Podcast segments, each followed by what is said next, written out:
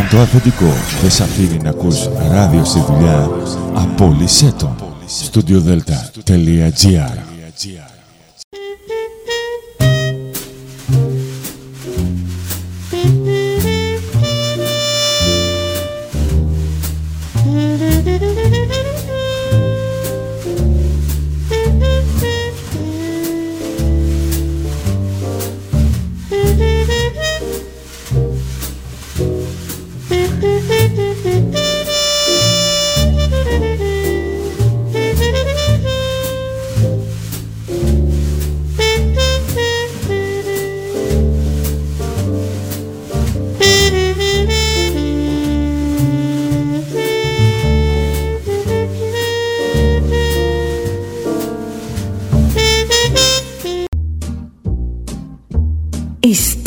StudioDelta.gr προσπαθούν να είναι προσγειωμένοι.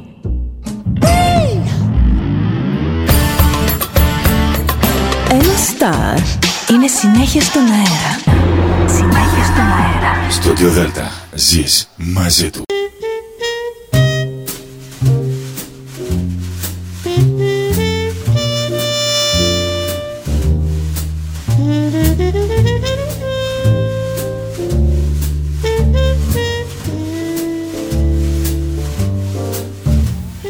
Καλησπέρα σας κυρίες και κύριοι.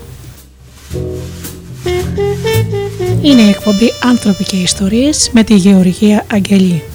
Ζωντανά από το στούντιο Δέλτα, το ραδιόφωνο της καρδιάς μας.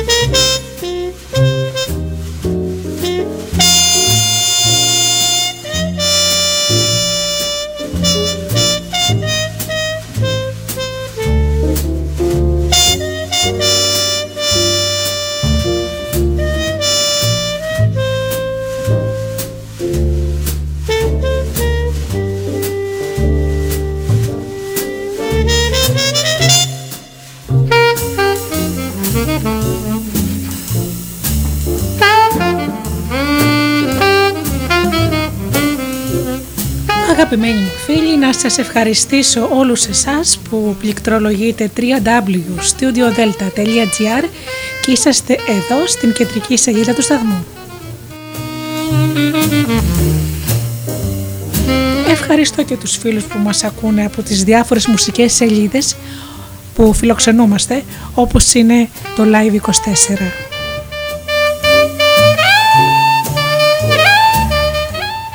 Την καλησπέρα μου και το ευχαριστώ μου στους ανθρώπους που μας ακούν από κινητά και tablets.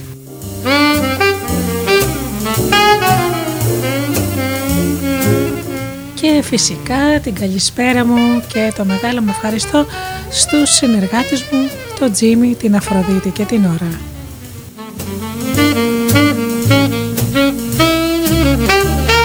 Χριστούγεννα φίλοι μου, Χριστούγεννα πλησιάζουν και σήμερα δεν μπορούμε παρά να πούμε ιστορίες. Ιστορίες όμως χριστουγεννιάτικες. Χριστούγεννα λοιπόν πρώτων πυλών σε λίγες μέρες. Εύχομαι όλοι να τα περάσετε θαυμάσια. Εύχομαι όλοι σας να βρείτε αυτό που ζητάτε αυτές τις γιορτές και φυσικά να είσαστε πάντοτε χαρούμενοι.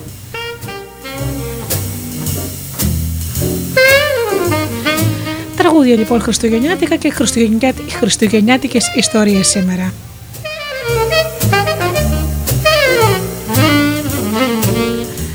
Ξεκινάμε λοιπόν με τραγούδια και μετά με τις ιστορίες μας.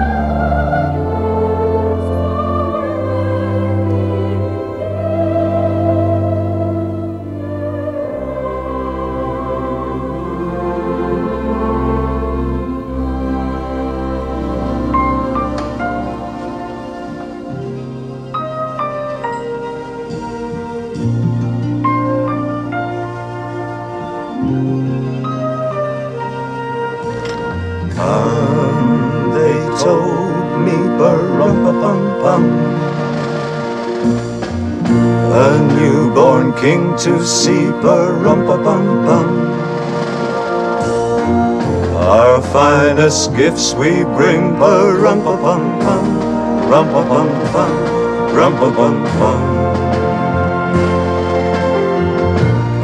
Peace on earth, can it be? Years from now, perhaps we'll see. Our see the day of glory. Day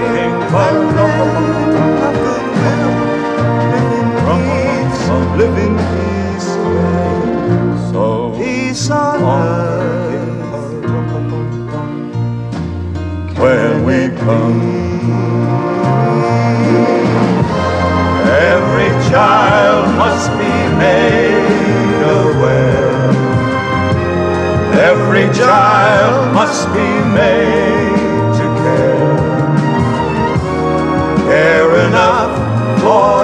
man to give all the love that he can.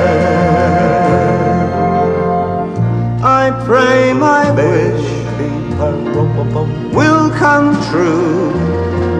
As for my child and your child too, you'll see my day of glory. I played my day for him when men of goodwill live in peace, live in peace again. Peace on earth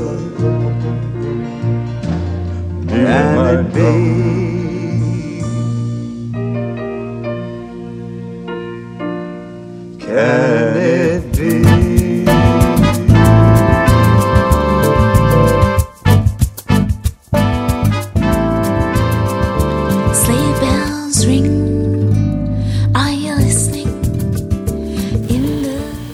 Μας λοιπόν ιστορία είναι μια αγαπημένη μου, πολύ αγαπημένη μου, είναι ο άνθρωπος των Χριστουγέννων. walking in a winter wonderland. Gone away. Τα περισμένα Χριστούγεννα ήταν μια πολύ δύσκολη περίοδος για μένα. Η οικογένειά μου και όλοι μου οι στενοί φίλοι βρισκόταν στη γενέτειρά μου τη Φλόριντα, ενώ εγώ είχα μείνει ολομόνεχη σε μια αρκετά παγωμένη Καλιφόρνια. Δούλευα πάρα πολλές ώρες με αποτέλεσμα να αρρωστήσω. Ήταν γύρω στις 9 το βράδυ της παραμονής των Χριστουγέννων. Εργαζόμουν διπλή βάρδια στον κησέ των εισιτηρίων της εταιρείας Southwest Airlines και ένιωθα πραγματικά απέσια. Ήμασταν λίγοι υπάλληλοι και ελάχιστοι πελάτες περίμεναν να εξυπηρετηθούν. Κάλεσα τον επόμενο πελάτη στον κησέ και σηκώνοντας τα μάτια μου, αντίκρισα το πιο γλυκό γεροντάκι που είχα δει ποτέ να στέκεται όρθιο με τη βοήθεια ενός μπαστούνιου. Έφτασε με πολύ αργά βήματα στον κησέ και με την αδύναμη φωνή του μου είπε ότι πρέπει να πάει στη Νέα Ορλεάνη. Προσπάθησα να του εξηγήσω ότι δεν υπήρχαν άλλες πτήσεις εκείνο το βράδυ και ότι θα αναγκαζόταν να φύγει το πρωί. Έδειχνε πολύ μπερδεμένος και ανήσυχος. Προσπάθησα να τον διευκολύνω, ρωτώντας τον αν είχε κάνει κράτηση ή αν θυμόταν πού ακριβώς έπρεπε να πάει, αλλά εκείνος έμοιαζε να μπερδεύεται όλο και περισσότερο με κάθε ερώτηση. Έλεγε συνέχεια. Εκείνη είπε ότι πρέπει να πάω στη Νέα Ορλεάνη. Μετά από πολλή ώρα μπόρεσα να καταλάβω τουλάχιστον ότι τον είχε πετάξει στο δρόμο η κουνιάδα του και ότι του είχε πει να πάει στη Νέα Ορλεάνη όπου είχε κάποιους συγγενείς. Του είχε δώσει μερικά λεφτά, τον είχε φέρει μέχρι το αεροδρόμιο και του είπε απλά να μπει μέσα και να αγοράσει ένα εισιτήριο. Όταν τον ρώτησα αν μπορούσε να ξανάρθει την επόμενη μέρα, μου είπε ότι εκείνη είχε φύγει και δεν είχε πουθενά να μείνει. Μετά πρόσθεσε ότι θα περίμενε στο αεροδρόμιο μέχρι το επόμενο πρωί. Φυσικά άρχισα να ντρέπομαι. Εγώ καθόμουν και λυπόμουν τον εαυτό μου που ήμουν μόνη μου τα Χριστούγεννα και αυτός ο άγγελος με το όνομα Clarence MacDonald μου υπενθύμησε τι σημαίνει πραγματική μοναξιά. Η καρδιά μου ράγισε. Αμέσως του είπα ότι θα τα κανονίζαμε όλα και ο πράκτορας του τμήματος εξυπηρέτησης πελατών με βοήθησε να του κλείσουμε μία θέση με την πρώτη πρωινή πτήση. Του βγάλαμε μειωμένο εισιτήριο λόγω ηλικίας και έτσι του έμειναν και κάποια χρήματα επιπλέον για το ταξίδι. Έπειτα από λίγο άρχισε να δείχνει κουρασμένος και όταν πέρασε από την άλλη πλευρά του γκισέ για να τον ρωτήσω αν ήταν καλά, είδα ότι το ένα του πόδι ήταν τυλιγμένο σε έναν επίδεσμο. Κι όμως, όλη εκείνη την ώρα στεκόταν όρθιος, κρατώντας στα χέρια του μια πλαστική σακούλα γεμάτη ρούχα. Ζήτησα μια αναπηρική πολυθρόνα. Όταν η πολυθρόνα ήρθε, πήγαμε όλοι μας να τον βοηθήσουμε και πρόσεξε λίγο αίμα πάνω στον επιδεσμό του. Τον ρώτησα πώς χτύπησε το πόδι του και εκείνος μου είπε ότι πρόσφατα είχε κάνει bypass και ότι γι' αυτό το λόγο του είχαν αφαιρέσει μια αρτηρία από το πόδι. Το φαντάζεστε. Αυτός ο άνθρωπος είχε κάνει εγχείρηση στην καρδιά και όμως τον πέταξαν στον τρόπο λέγοντάς του να αγοράσει ένα εισιτήριο χωρίς να έχει κάνει κράτηση για να πετάξει μόνος του στη Νέα Ορλεάνη. Δεν είχα ποτέ βρεθεί σε παρόμοια κατάσταση και δεν ήμουν σίγουρη για το τι έπρεπε να κάνω. Πήγα λοιπόν στους προϊστάμενου μου και τους ρώτησα αν μπορούσαμε να του βρούμε ένα μέρος για να περάσει τη νύχτα. Εκείνοι είπαν ναι και ετοίμασαν ένα κουπόνι για τον κύριο Μακδόναλντ, προσφέροντάς του μια διανυκτέρευση σε ξενοδοχείο με δείπνο και πρωινό. Όταν ξαναβγήκα έξω, πήρα τη σακούλα και τον μπαστούνι του και τα έδωσα στον αχθοφόρο με ένα φιλοδόρημα για να τον βοηθήσει να πάει πιο κάτω και να περιμένει το λεωφορείο του αεροδρομίου. Έσκυψα και εξήγησα στον κύριο Μακδόναλτ τα σχετικά με το ξενοδοχείο, το φαγητό και το δρομολόγιο. Στη συνέχεια τον χτύπησα φιλικά στον ώμο και του είπα ότι όλα θα πήγαιναν μια χαρά. Καθώς έφευγε, μου είπε ευχαριστώ. Έσκυψε το κεφάλι και άρχισε να κλαίει. Έκλαψα κι εγώ. Όταν μπήκα να ευχαριστήσω την προϊσταμένη μου, εκείνη χαμογέλασε και είπε: Πολύ μου αρέσουν κάτι τέτοιες ιστορίες. Είναι ο άνθρωπος των Χριστουγέννων σου. Although it's been said many times, many ways,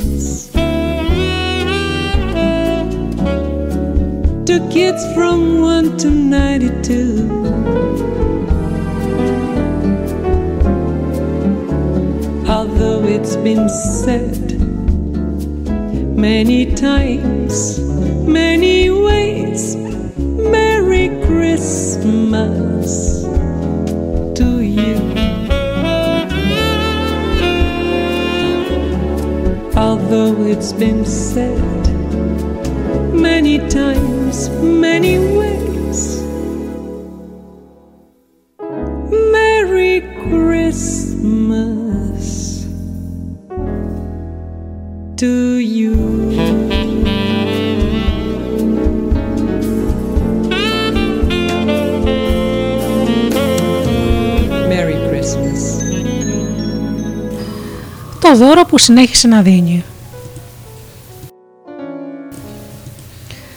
Από την Marion Bond West. 11 χρόνια πριν την παραμονή των Χριστουγέννων και τα μικρά μας κοριτσάκια μας έδωσαν ένα μοναδικό δώρο. Τόσο μοναδικό που συνέχισε να δίνει τον ένα χρόνο μετά τον άλλον. Η Τζούλη και η Τζένιφερ ήταν 6 και 8. Οι δίδυμοι γιοι μας, ο Τζον και ο Τζέρεμι, δεν ήταν ακόμη δύο. Θυμάμαι ότι ήμουν κουρασμένη. Τα αγόρια πετούσαν συνεχή προσοχή. Όμως είχα κάνει όλα τα πράγματα που έκανα πάντα τα Χριστούγεννα. Το ψηλό δέντρο ήταν στολισμένο, τα δώρα ήταν όμορφα τυλιγμένα. Το μαγείρεμα είχε γίνει, η πόρτα ήταν στολισμένη, τα δώρα για τα παιδιά είχαν διαλεκτεί προσεκτικά. Ήμουν κουρασμένη αλλά ευτυχισμένη. Η Τζούλη με σταμάτησε στην κουζίνα. Μαμά, η Τζένιφερ και εγώ έχουμε ένα δώρο για σένα και τον μπαμπά. Δεν είναι κάτι που μπορείς να το τυλίξεις. Θέλουμε εσύ και ο μπαμπάς να καθίσετε στον καναπέ και να κρατήσετε τα γόρια, για να μπορέσουμε να σας το δώσουμε. Είχα μερικά πράγματα τη τελευταία στιγμής να κάνω και δεν ήθελα να καθίσω εκείνη τη στιγμή. Σε παρακαλώ, μαμά, παρακάλεσε η Τζούλη. Θα πάρει μόνο λίγα λεπτά. Μαλάκουσα τη στάση μου και φώναξα τον άντρα μου. Μου χρειάστηκε λίγη δουλειά για να το κάνω, τα αγόρια να καθίσουν ήσυχα στα γόνατά μας. Τελικά, ωστόσο, ήμασταν έτοιμοι για το δώρο. Η Τζούλη και η Τζένιφερ σταθήκαν ανευρικά κοντά στο τζάκι, κρατώντας τα χέρια τους. Πρώτα θα πρέπει να σβήσουμε τα φώτα, είπε η Τζούλη με μια ψιθυριστή φωνή. Θέλουμε μόνο τα φώτα από το χριστουγεννιάτικο δέντρο να λάμπουν, εξήγησε η Τζένιφερ. Κοιτώντας ίσια μπροστά, μετά τραγούδισαν το Άγια Νύχτα. Έπειτα η Τζούλη απάγγειλε ένα ποίημα για την αγάπη του Θεού. Μετά όταν τελείωσε, η Τζούλη ρώτησε τον μπαμπά της τροπαλά. Θα μας διαβάσεις, σε παρακαλώ, τη χριστουγεννιάτικη ιστορία από τη βίβλο για τον Ιησού που γεννήθηκε. Ο δάσκαλός μας το κατηχητικό μας την διάβασε την προηγούμενη Κυριακή. Ο άντρας μου, ο Τζέρι, πήρε τη βίβλο του και κάθεσε, και κάθεσε κάτω και διάβασε την ιστορία γέροντας προς το δέντρο για να μπορεί να βλέπει. Όλοι μας ακούγαμε. Ακόμα και τα δίδυμα ήταν ήσυχα και καθόταν ακίνητα. Όταν τελείωσε η Τζούλια, τον ρώτησε τόσο σιγά που μόλις μπορούσαμε να την ακούσουμε. Τώρα μπορούμε να προσευχηθούμε μαζί. Ποτέ δεν είχαμε κάνει κάτι τέτοιο και δεν ήμασταν σίγουροι πώς να αρχίσουμε την προσευχή. Όμως παρόλα αυτά, λίγο τροπαλά προσευχηθήκαμε όλοι μας, ο ένας μετά τον άλλον. Ήξερα ότι κάτι πολύ ξεχωριστό συνέβαινε στην οικογένειά μας. Από το δώρο των κοριτσιών μας, μάθαμε ότι μπορούσαμε να προσευχόμαστε μαζί. Και έτσι, μέσα στα χρόνια, συνεχίσαμε να περνάμε ώρα για προσευχή μαζί, όχι μόνο τα Χριστούγεννα, αλλά και μέσα στον υπόλοιπο χρόνο. Το μικρό δώρο των κοριτσιών μας για την οικογένειά τους, εκείνη την παραμονή των Χριστουγέννων, ήταν το δώρο της πίστης. Είχε μεγαλώσει και μας είχε δώσει στήριγμα στην οικογένειά μας από τότε και μετά. Ήταν ένα δώρο που συνεχίζει να δίνει. And my dear,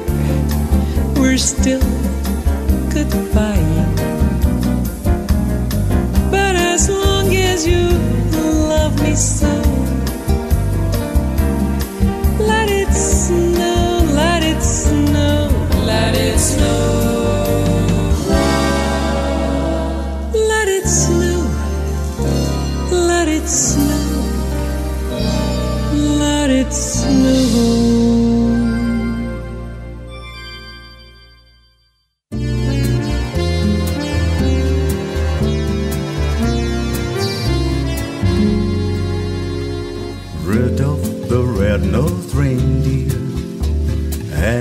Very shiny nose.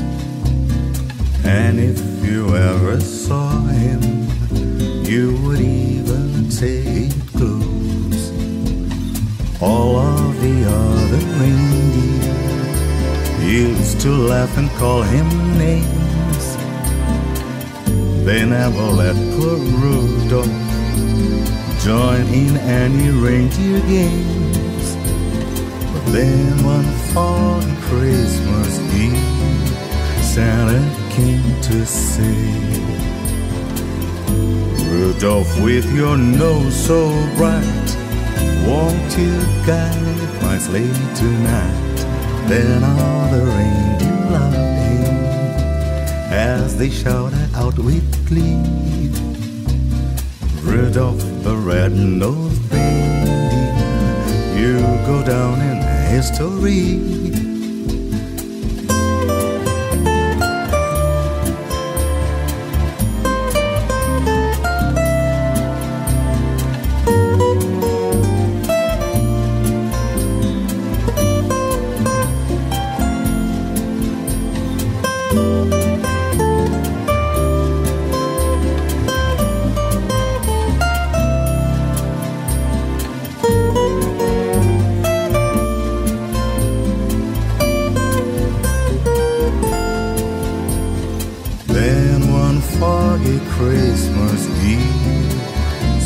Santa came to say, Rudolph, with your nose so bright, won't you guide our sleigh tonight? Then all the reindeer loved him as they shouted out with glee. Rudolph the red-nosed reindeer, you go down in history.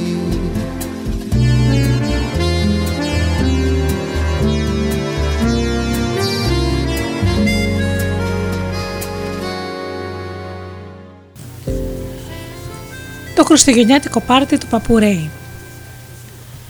Ο Μάρλιν Ρέιμοντ ήταν ο προϊστάμενος βιβλιοθεκάριος για την μικρή κοινοτική βιβλιοθήκη του Watercrest.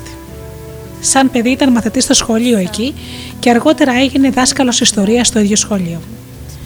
Ήταν γέρος τώρα και παρόλο που αγαπούσε τα παιδιά, η αδύναμη υγεία του τον εμπόδισε να τα βγάζει πέρα με τις απαιτήσεις των καθημερινών μαθημάτων. Η βιβλιοθήκη της πόλης ήταν η ζωή του Ρέιμοντ.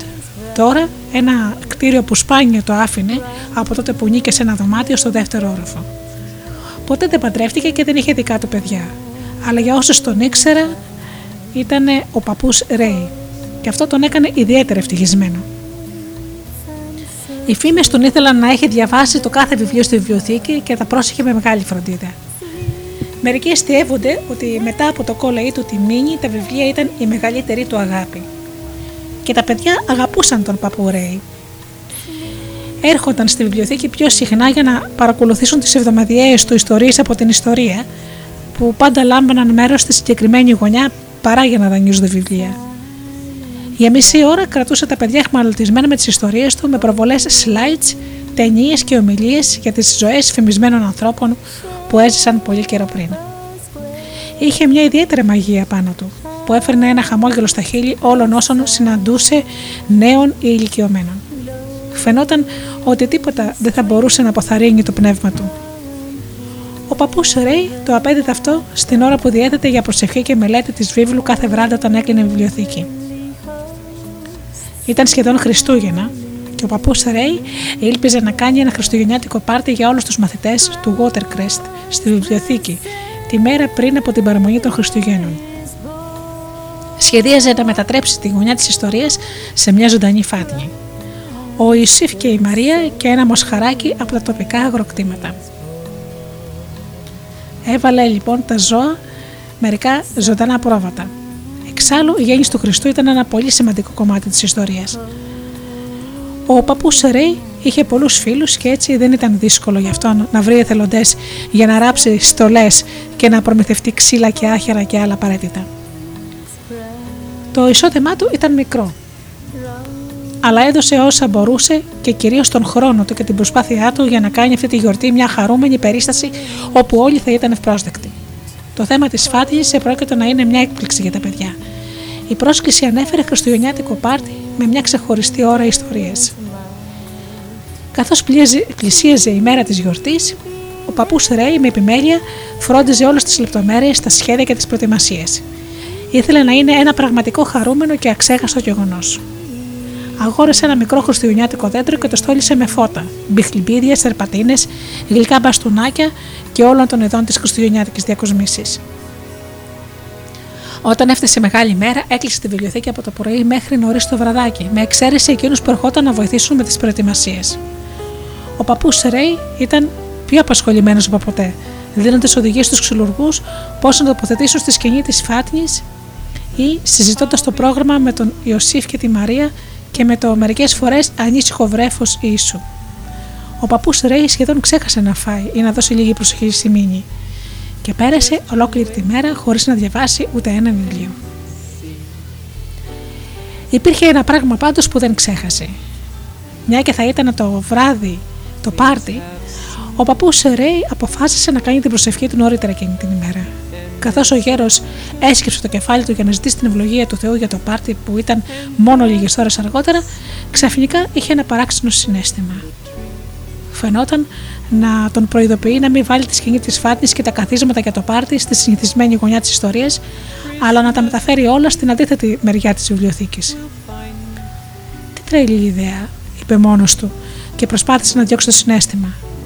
Ο ίδιος και πολλοί άλλοι είχαν ξοδέψει πολλές ώρες δουλειάς στις προετοιμασίες και ήταν σχεδόν ώρα να αφήσουν τους εργάτες που τον βοηθούσαν να φύγουν. Εξάλλου, η γωνιά της ιστορίας γίνονταν πάντα στο ίδιο σημείο της βιβλιοθήκης εδώ και πολλά χρόνια. Να μετακοπήσει ολόκληρο το, το σετ προς την λιγότερη ευρύχωρη μεριά της βιβλιοθήκης σε τόσο λίγο χρονικό διάστημα φαινόταν εντελώς ανόητο. Μάλλον χάνω τα μυαλά μου, ψιθύρισε στον εαυτό του. Κι όμως, καθώς περνούσαν τα λεπτά, δεν μπορούσε να διώξει το έντονο συνέστημα ότι ήταν απόλυτη ανάγκη να το μετακινήσει. Τελικά ο παππούς Ρέι δεν μπόρεσε να αντέξει άλλο. Πήγε να συναντήσει τους κουρασμένους εθελοντές και οι περισσότεροι από τους οποίους έπρεπε να επιστρέψουν στα σπίτια τους και στις οικογένειές τους. Πώς θα μπορούσε να τους ζητήσει να κάνουν τόσο πολύ παραπάνω δουλειά μόνο σαν αποτέλεσμα ενός συναισθήματος που είχε ενώ προσευχόταν. Οι φίλοι του τον αγαπούσαν πολύ και θα έκανε οτιδήποτε για αυτόν, μάλλον.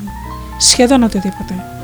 Ωστόσο, αυτό φαινόταν τόσο παράλογο που οι περισσότεροι είδαν αυτή την παράξενη απέτηση σε ένα σημάδι προχωρημένης ηλικίας και αυτόν σε ένα κεντρικό γέρο. Εξάλλου είχαν κάνει τόσο πολλή δουλειά και τα παιδιά θα ερχόταν σύντομα. Η σκέψη να μετακινήσουν τη σκηνή στη μακρινή μεριά της βιβλιοθήκης δεν φαινόταν παράλογη. Οι περισσότεροι θελοντές έπρεπε να φύγουν, αφήνοντας μόνο μια χούφτα για να κάνουν τη δουλειά τους που είχε απαιτήσει από πολλούς περισσότερους εργάτες ώρες για να την τελειώσουν. Εκείνοι που παρέμειναν είχαν πιστεί από την επιμονή και την πεποίθηση του παππού Ρέι ότι για κάποιο ανεξήγητο λόγο έτσι έπρεπε να γίνει.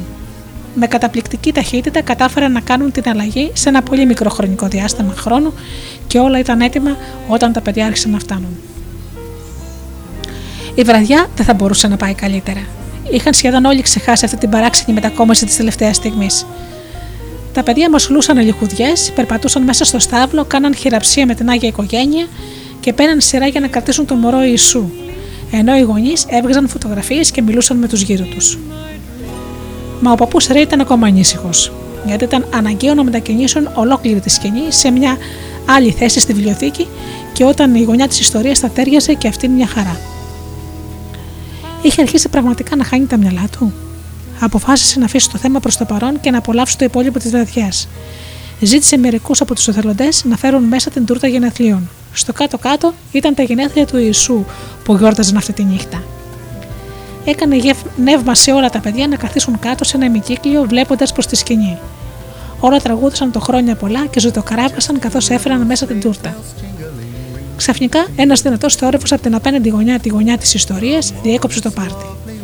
Μπροστά στα έντρομα μάτια όλων, ένα τεράστιο φορτηγό, συντρίβοντας τους τοίχου, εισέβολε στη βιβλιοθήκη. Ο οδηγός προφανώς είχε χάσει τον έλεγχο καθώς κατέβαινε από την κοντινή έξοδο του δρόμου ταχείας κυκλοφορίας. Τα παράθυρα κατασυντρίφτηκαν. Οι τείχοι κατάπεσαν και τα ράφια με τα βιβλία κατέρεαν, καθώς το φορτηγό τώρα, αναποδηγυρισμένο, διέλυσε τα πάντα στο διάβατο. Για μερικές τρομακτικές στιγμές φαινόταν ότι τίποτα δεν μπορούσε να το σταματήσει, ακόμα ή να το επιβραδύνει, καθώς ερχόταν να συγκρουστεί προς το κατατρομαγμένο πλήθος. Και ωστόσο θαυματουργά κατάληξε να κινητοποιηθεί μόλις λίγες δεκάδες εκατοστά μακριά από τους προσκεκλημένους. Παγωμένοι από το φόβο, σχεδόν κανένας δεν είχε μπορέσει να τρέξει ή ακόμα και να φωνάξει μέσα σε αυτή την αγωνιώδη λίγα, μέσα σε αυτά τα αγωνιώδη λίγα δευτερόλεπτα. Όταν ο θόρυβος της συντριβής κατασύγασε, όλοι μπόρεσαν να διαφύγουν από το κτίριο από την πίσω πόρτα που οδηγούσε στο πάρκινγκ. Μερικοί μαζεύτηκαν σε μερικές ομάδες, σε μικρές ομάδες. Άλλοι μπήκαν στα αυτοκίνητά τους και άλλοι έτρεξαν από μπροστά να δουν τη ζημιά.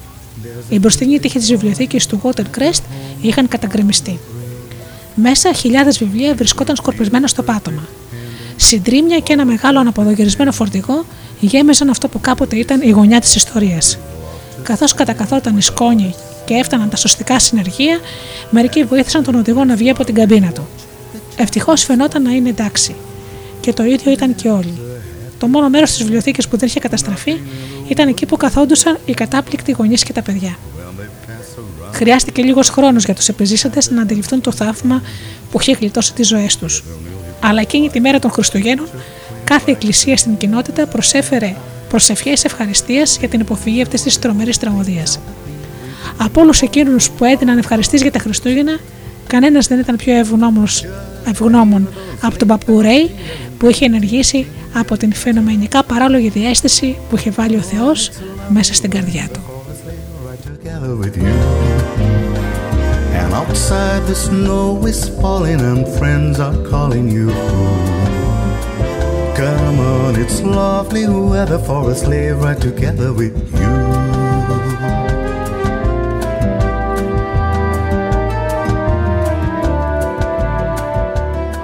I'll have a blue Christmas without you. I'll be so blue just thinking about you. Decorations of red on a Christmas tree won't be the same, dear, if you're not here with me. And when those blue snowflakes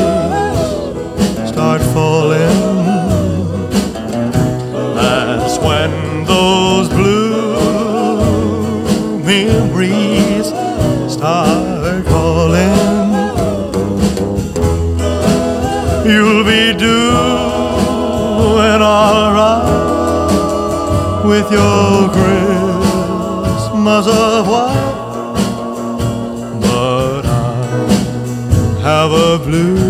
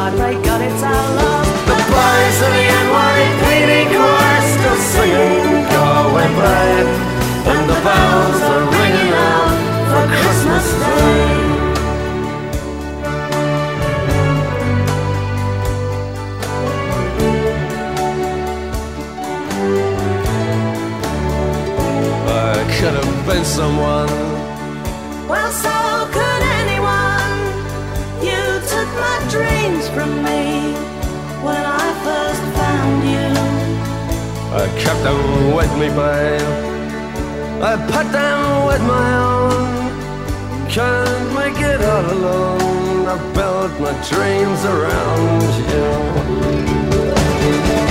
The boys of the NYPD chorus are singing "Go Away, Babe," and the bells are ringing out for Christmas Day.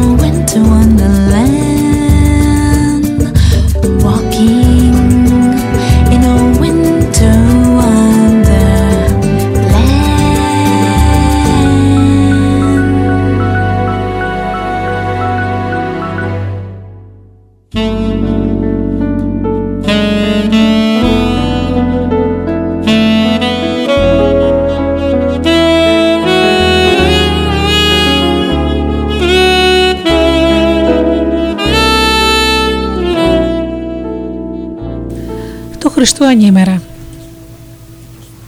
Το Άλκη Τροπεάτη. Του Χριστού ανήμερα ήρθε και χτύπησε την πόρτα του σπιτιού μας ο Χριστός, ο Χριστούλης. Τον κρατούσε η μάνα του στην αγκαλιά της, μια ήρεμη και καλοσυνάτη νέα γυναίκα γλυκιά σαν την Παναγιά. Αν αγαπάς τον Χριστό Χριστιανούλα μου, είπε της μάνας μου που πήγε να ανοίξει και έμπασε στο άνοιγμά της τον αγέρα και την παγωνιά στο σπιτικό μας. Με βρήκε η νύχτα μεσόδρομα και δεν έχω πού να πάω και πού να γύρω. Μόνη μου αν ήμουν δεν θα με ένοιαζε. Μα έχω και τούτο το βρέφος στην αγκαλιά μου που θα μου ξεπαγιάσει. Πισωπλάτησε η μάνα μας και η ξένη με το μωρό πέρασε το κατόφλι μας. Έκλεισε ξανά η πόρτα πίσω της και ξανά γίνε ζέστη μέσα στο, φτωχικό- στο, στο φτωχό σπιτό μας.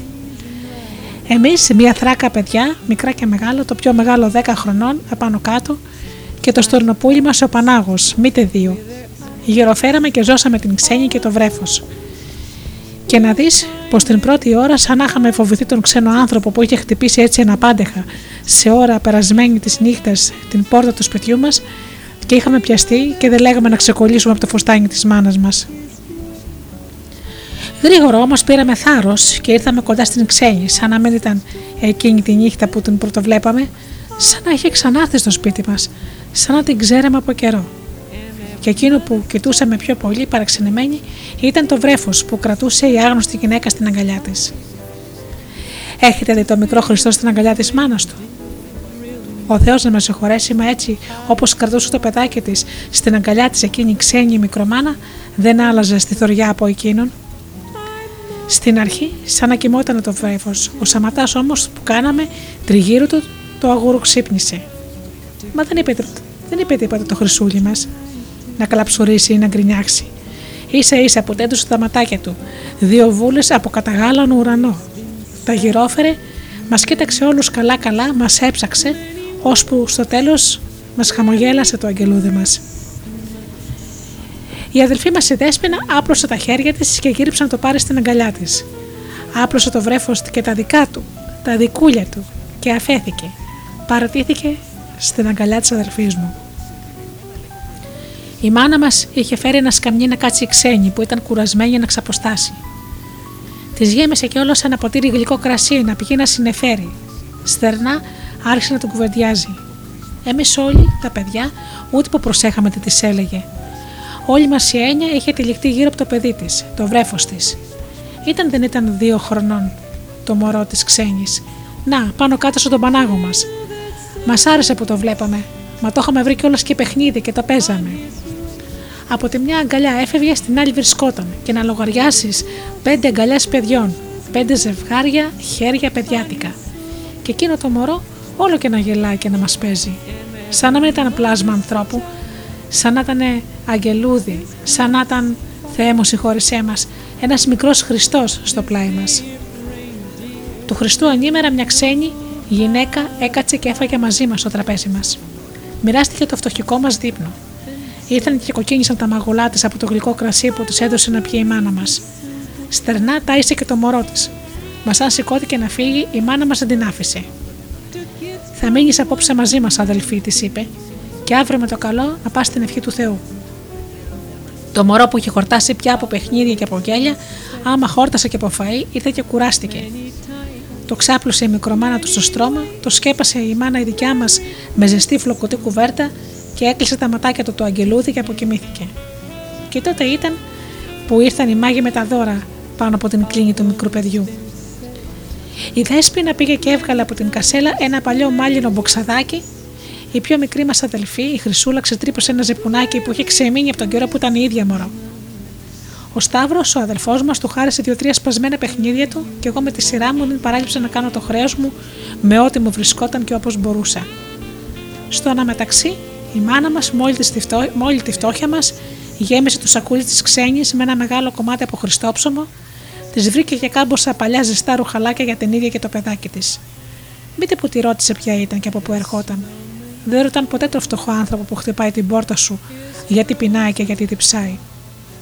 Και τα μάτια της ξένης γέμισαν με δάκρυα, πλημμυρούσαν όλη την ώρα και ήθελε να φιλήσει τα χέρια της μάνας μας. Όλους μας ήθελε να μας αγκαλιάσει και να μας φιλήσει εκείνη την ώρα. Και ο Πανάγος μας, μονάχα το δικό μας το μωρό, κλαψούριζε και κρίνιαζε δίπλα μας.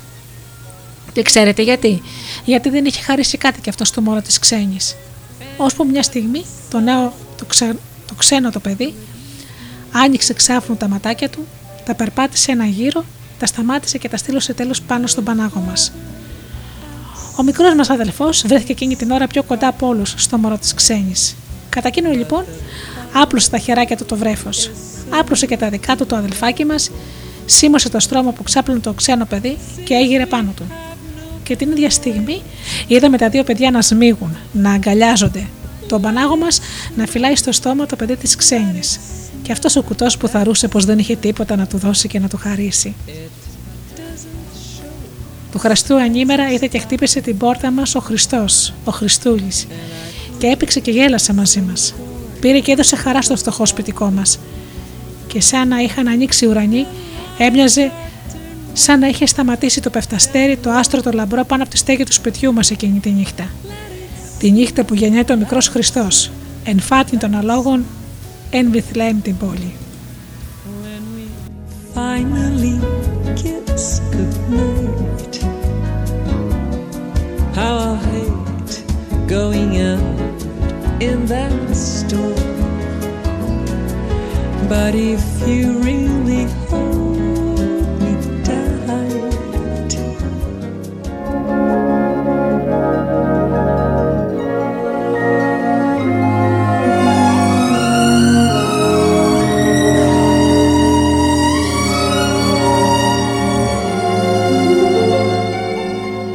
the little boy that Santa Claus forgot. And goodness knows he didn't want a lot.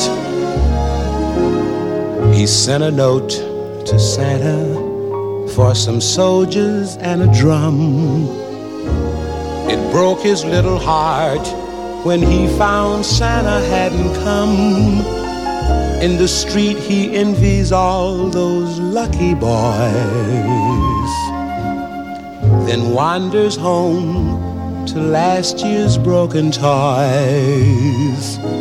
I'm so sorry for that laddie. He hasn't got a daddy.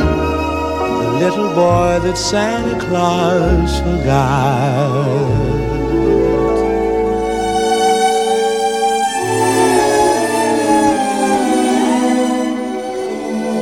You know, Christmas comes but once a year for every girl and boy. The laughter and the joy they find in each brand new toy. I'll tell you of a little boy who lives across the way.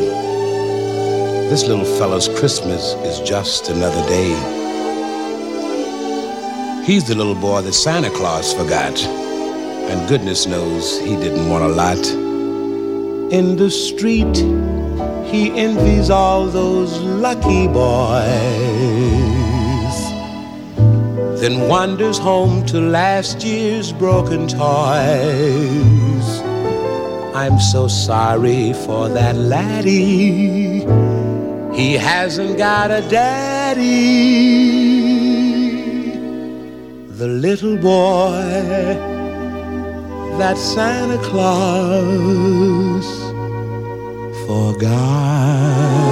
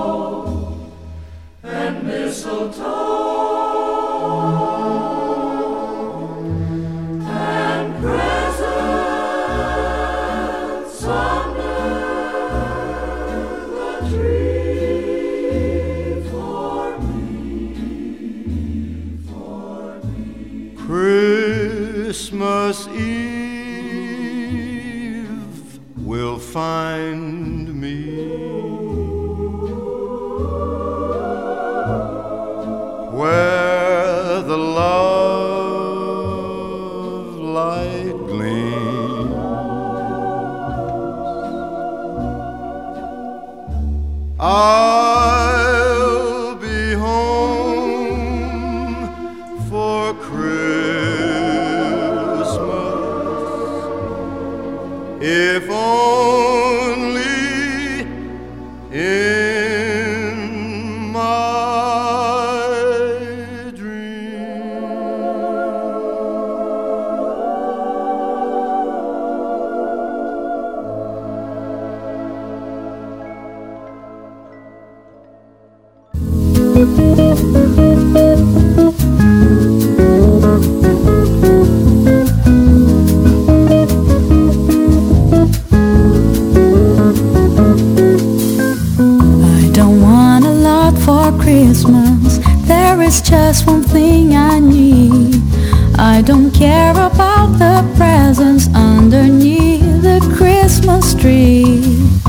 Don't need to hang my stocking there upon the fireplace. Το Χριστουγεννιάτικο Αστρουλάκι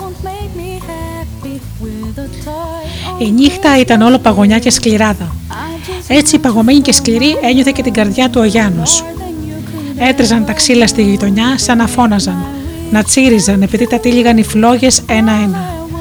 Όμω κρύωνε ο Γιάννος, παρόλο που καθόταν δίπλα στο παραγόνι. Του τρυπούσε τα κόκαλα το κρύο. Χμ, έτσι νόμιζε. Να σηκωθεί να βράσει ένα τσάι του βουνού, να ζεσταθεί; Όχι, βαριόταν. Όχι, δεν θα σηκωνόταν. Δεν ήταν δουλειά δική του αυτά τα πράγματα. Δουλειά του ήταν τα πρόβατα. Τα άρμεγε, τα φρόντιζε και σαν γύριζε σπίτι επιθυμούσε να ξεκουραστεί. Ήθελε να τον φροντίζουν η μάνα του και η γιαγιά του. Όμως σήμερα δεν είχαν καιρό να τον κοιτάξουν. Γιατί σήμερα, στο σημερινό, στο διπλανό καμαράκι, η μάνα του έφερνε στον κόσμο ένα δεύτερο παιδί. Τι θα ήταν αλήθεια το παιδί αυτό, κορίτσι, αγόρι; Δεν τον ένοιαζε. Αυτός ήθελε την ησυχία του. Κουλουριάστηκε ο Γιάννος, στυλίχτηκε με την καπότα του. Μα όλο και πιο πολύ ένιωθε το κρύο και την ψυχή του παγωμένη. Η μητέρα ξεφώνιζε κάθε τόσο. Βιαστικές περπατησιές ακούγονταν. Ύστερα δεν, δεν ξεφώνιζε πια η μάνα. Το αυτί του έπαιρνε ένα μουρουδίστικο, ένα παράξενο κλάμα. Θυμήθηκε πάλι τα λόγια της κυρούλας του ο Γιάννης. Όλο τα ίδια λόγια του έλεγε αυτές τις τελευταίες μέρες. Του έλεγε και του ξανάλεγε. Ο αδελφούλης σου θα έρθει στον κόσμο με το Χριστούλη μαζί. Θα κοπιάσει την καλή βραδιά. Θα μας έρθει την ώρα που θα βγαίνει στον ουρανό το χριστουγεννιάτικο του αστρουλάκι. Έτσι τα λογαριάζουμε. Και θα φέρει στο σπίτι μας ευτυχία το αδερφάκι σου. Γιατί θα έλθει με το χριστουγεννιάτικο άστρο. Και τότε θα δεις Γιάννα. Θα γαλινέψουμε όλοι μας. Θα αλλάξουμε. Θα αλλάξουν οι γνώμες μας. Θα μαλακώσουν οι καρδιές μας.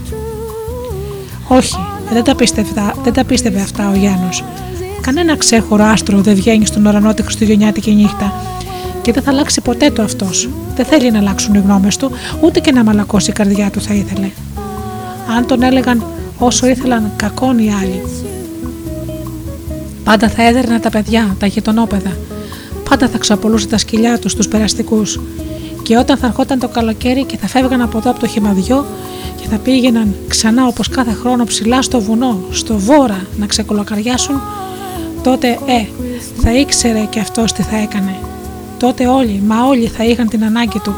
Θα έπρεπε τότε να σταθούν οι καλύβες, η κάθε οικογένεια τη δική της καλύβα. Θα τον καλούσαν όλοι. Και αυτός, αυτός θα έκανε τον κουφό. Δεν θα βοηθούσες στο παραμικρό και θα έλεγες σε όλους ψέματα, χίλια ψέματα για να δικαιολογηθεί. Με κανένα παιδί δεν θα έπαιζε όλο το καλοκαίρι και πάντα θα έριχνε πέτρες στα κορίτσια. Και όταν θα φθινοπόριαζε και θα έπρεπε να τις ξυλώσουν τις καλύβες και να κατέβουν από το βόρα, τότε και πάλι δεν θα έδινε χέρι βοήθεια σε κανέναν. Ούτε στους δικούς του βοήθεια. Και στην έβλεπε την κυρούλα του φορτωμένη με το πιο βαρύ φορτίο. Δεν θα βοηθούσε. Βοήθεια σε κανέναν. Και καθώς θα σε λογιζόταν αυτά ο Γιάννος, ένιωσε να τον αγγίζουν στον νόμο. Ανατρίχιασε. Η κυρούλα του ήταν, η γιαγιά του. Έβαλε το χέρι της στο χέρι του. Έλα, του είπε πνιχτά. Έλα να δεις τον αδελφό σου και να φιλήσεις το χέρι της μάνας σου. Να φιλούσε το χέρι της μάνας του. Όχι, δεν θα το φιλούσε. Δεν ήταν ούτε δύο μέρες που τον χαστούκησε η μάνα του, γιατί τον είδε που είχε ρίξει μια πέτρα και είχε χτυπήσει ένα τσιγκανάκι. Ποτέ στο χωριό τους δεν είχαν τσιγκάνους. Και τι ζητούσαν τώρα αυτοί, γιατί είχαν έλθει; Να φεύγανε, δεν τους ήθελε. Θα έριχνε πέτρε στα μωρά τους και στα πλήγωνε. Δεν τον ένοιαζε. Και τον χαστούκεσε η μάνα του για το τσιγκανόπεδο. Όχι, δεν θα πήγε να της φιλήσει το χέρι. Έλα, του είπε ξανά η γιαγιά του, και η ματιά της ήταν τόσο γλυκιά. Ο Γιάννος σηκώθηκε. Άφησε την κυρούλα του να τον κρατά από το χέρι και ακολουθώντας τη βρέθηκε στο διπλανό καμαρί. Είδε τη μάνα του στο στρώμα, κίτρινη, ανήμπορη, με βλέφαρα μισόκλειστα και το μωρό στα πεσμένα χέρια της. Κάτι σάλαψε μέσα στην ψυχή του. Γιατί ήταν η μητέρα έτσι μαραμένη; Με τη, με τη μαντίλα γύρω στο πρόσωπο και το χαμόγελο στο στόμα του φάνηκε ίδια σαν την Παναγιά και το μωράκι σαν ένας Χριστούλης. Και ο Γιάννος, μα τι γινόταν μέσα του; Ένιωθε την ψυχή του να πλημμυρίζει αγάπη. Θυμήθηκε τα λόγια της γιαγιάς του. Τη νύχτα της καλής βραδιάς, ξημερώνοντας Χριστούγεννα, φανερώνοντας στον ουρανό ένα ξέχωρο αστρουλάκι. Είναι αυτό το ίδιο, αυτό που φώτισε τους τσοπάνους και πήγανε στο στάβλο και προσκύνησαν το Χριστούλη που μόλις είχε γεννηθεί. Και δεν τον βρήκανε το βρέφος σε μια κούνια στολισμένη με κεντήματα. Άμπα! Το βρέφος βρισκόταν σε φάτινη αλόγων και γύρω του οι αγελάδες και τα άλλα ζώα του στάβλου το χουχουλίζανε να ζεσταθεί. Και όλα ένα ερχόταν προσκυνητές, άνθρωποι φτωχοί, γεωργοί, μεροκαματιάριδες των χωραφιών με το αλέτρι τους, με τα ρόγα της δουλειάς. Ήρθαν ακόμα και τσιγκάνοι. Ναι, ναι, το είδα εγώ αυτό σε μια εικόνα, σε ένα βιβλίο που είχε ο πατέρας μου, που ήταν παπάς, καθώς ξέρεις. Και βγήκε τότε με τη γέννηση του Χριστού, βγήκε το ξέχωρα στουρλάκι στον ουρανό. Μα το είδαν μονάχα οι άνθρωποι καλοί και καθαροί στη ψυχή. Και τι νομίζεις, και ένας τσιγκάνος μπορεί να είναι και αυτός καθαρός στην ψυχή. Από τότε λοιπόν από εκείνα τα χρόνια το ξέχωρα στρουβλάκι φανερώνεται κάθε καλή βραδιά στον ουρανό και ρίχνει πάνω στη γη την αγάπη και διώχνει πέρα τις κακίες. Τη στέλνει τις κακίες στους γκρεμούς, στα απάτητα δάση και στις βαθύτερες θάλασσες. Έτσι έλεγε εδώ και μέρες στο Γιάννο η γιαγιά. Μα αυτός δεν πιστεύει τα λόγια της. Όμως τώρα, γιατί τα πιστεύει; Τα πιστεύει και νιώθει αλλιώτικος. Σκέφτεται τα όσα έβαλε στο νου του λίγο πρωτήτερα για το τι θα κάνει σαν άλθε το καλοκαίρι και στενχωριέται. Θυμάται που κλώτσισε το σκύλο χθες και λυπάται. Λυπάται και θυμάται που δεν βοήθησε τη γιαγιά του να βγάλει νερό από το πηγάδι και ντρέπεται. Αναλογίζεται πως κακαμεταχειρίστηκε το τσιγκανάκι και του ήρθε να κλάψει. Μα τι γίνεται στην ψυχή του; Ποιος του βάζει μία-μία όλες αυτές τις ιδέες και του βγάζει τις κληράδε. Ποιος το παστρεύει, ποιος το μορφαίνει την ψυχή. Τη νιώθει ανάλαφρη. Κλείνει τα μάτια του από ευχαρίστηση. Λοιπόν, ήταν αλήθεια τα όσα έλεγε η γιαγιά του. Τα πιστεύει τα λόγια της τώρα ο Γιάννος. Ήταν αλήθεια. Και σαν το βλέπει το αστρουλάκι το ξέχωρο να στέκεται ψηλά στον ουρανό και να φωτίζει με ένα πρωτόφαντο φως ολόκληρη την πλαγιά του βουνού του, βορρά. Ψηλά εκεί που ξεκολοκαριάζουν και χαμηλά, στο χωριό τους, στον άψαλο. Μια αχτίνα μάλιστα πέφτει ίσια στην καλύβα των τσιγκάνων. Σαν να το βλέπω Γιάννου στο αστρουλάκι να προχωρεί αργά, να φτάνει κατά μεσή στον ουρανό, να ρίχνει ευλογία και καλοσύνη στη γη, σε ολόκληρη τη γη. Και ο Γιάννος πέφτει στα γόνατα. Μάνα μουρμουρίζει, συγχώρεσέ με, δεν θα ξαναφτέξω πια ποτέ, ποτέ πια. Και νιώθει το χέρι της στα μαλλιά του. Είναι ροζιασμένο από τη δουλειά, όμως γεμάτο καλοσύνη και συγχώρεση.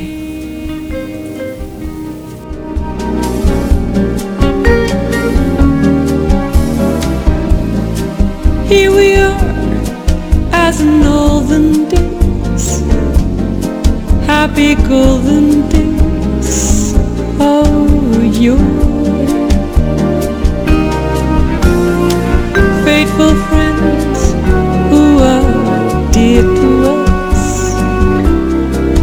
Gather near to us once more. Through the years, we all will be together. If the fates allow. Hang a shining star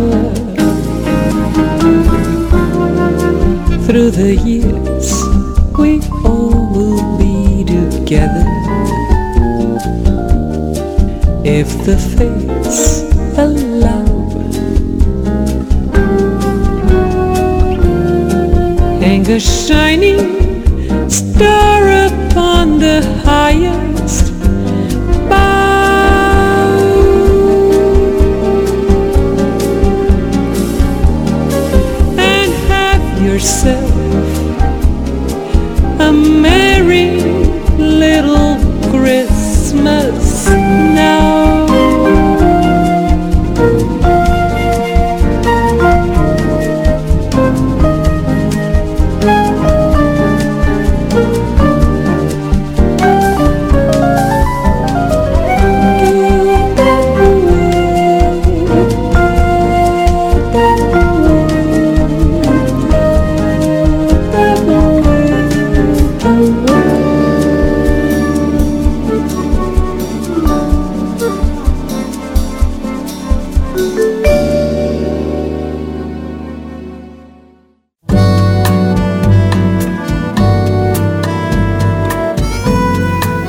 Ψεύτικος ήλιος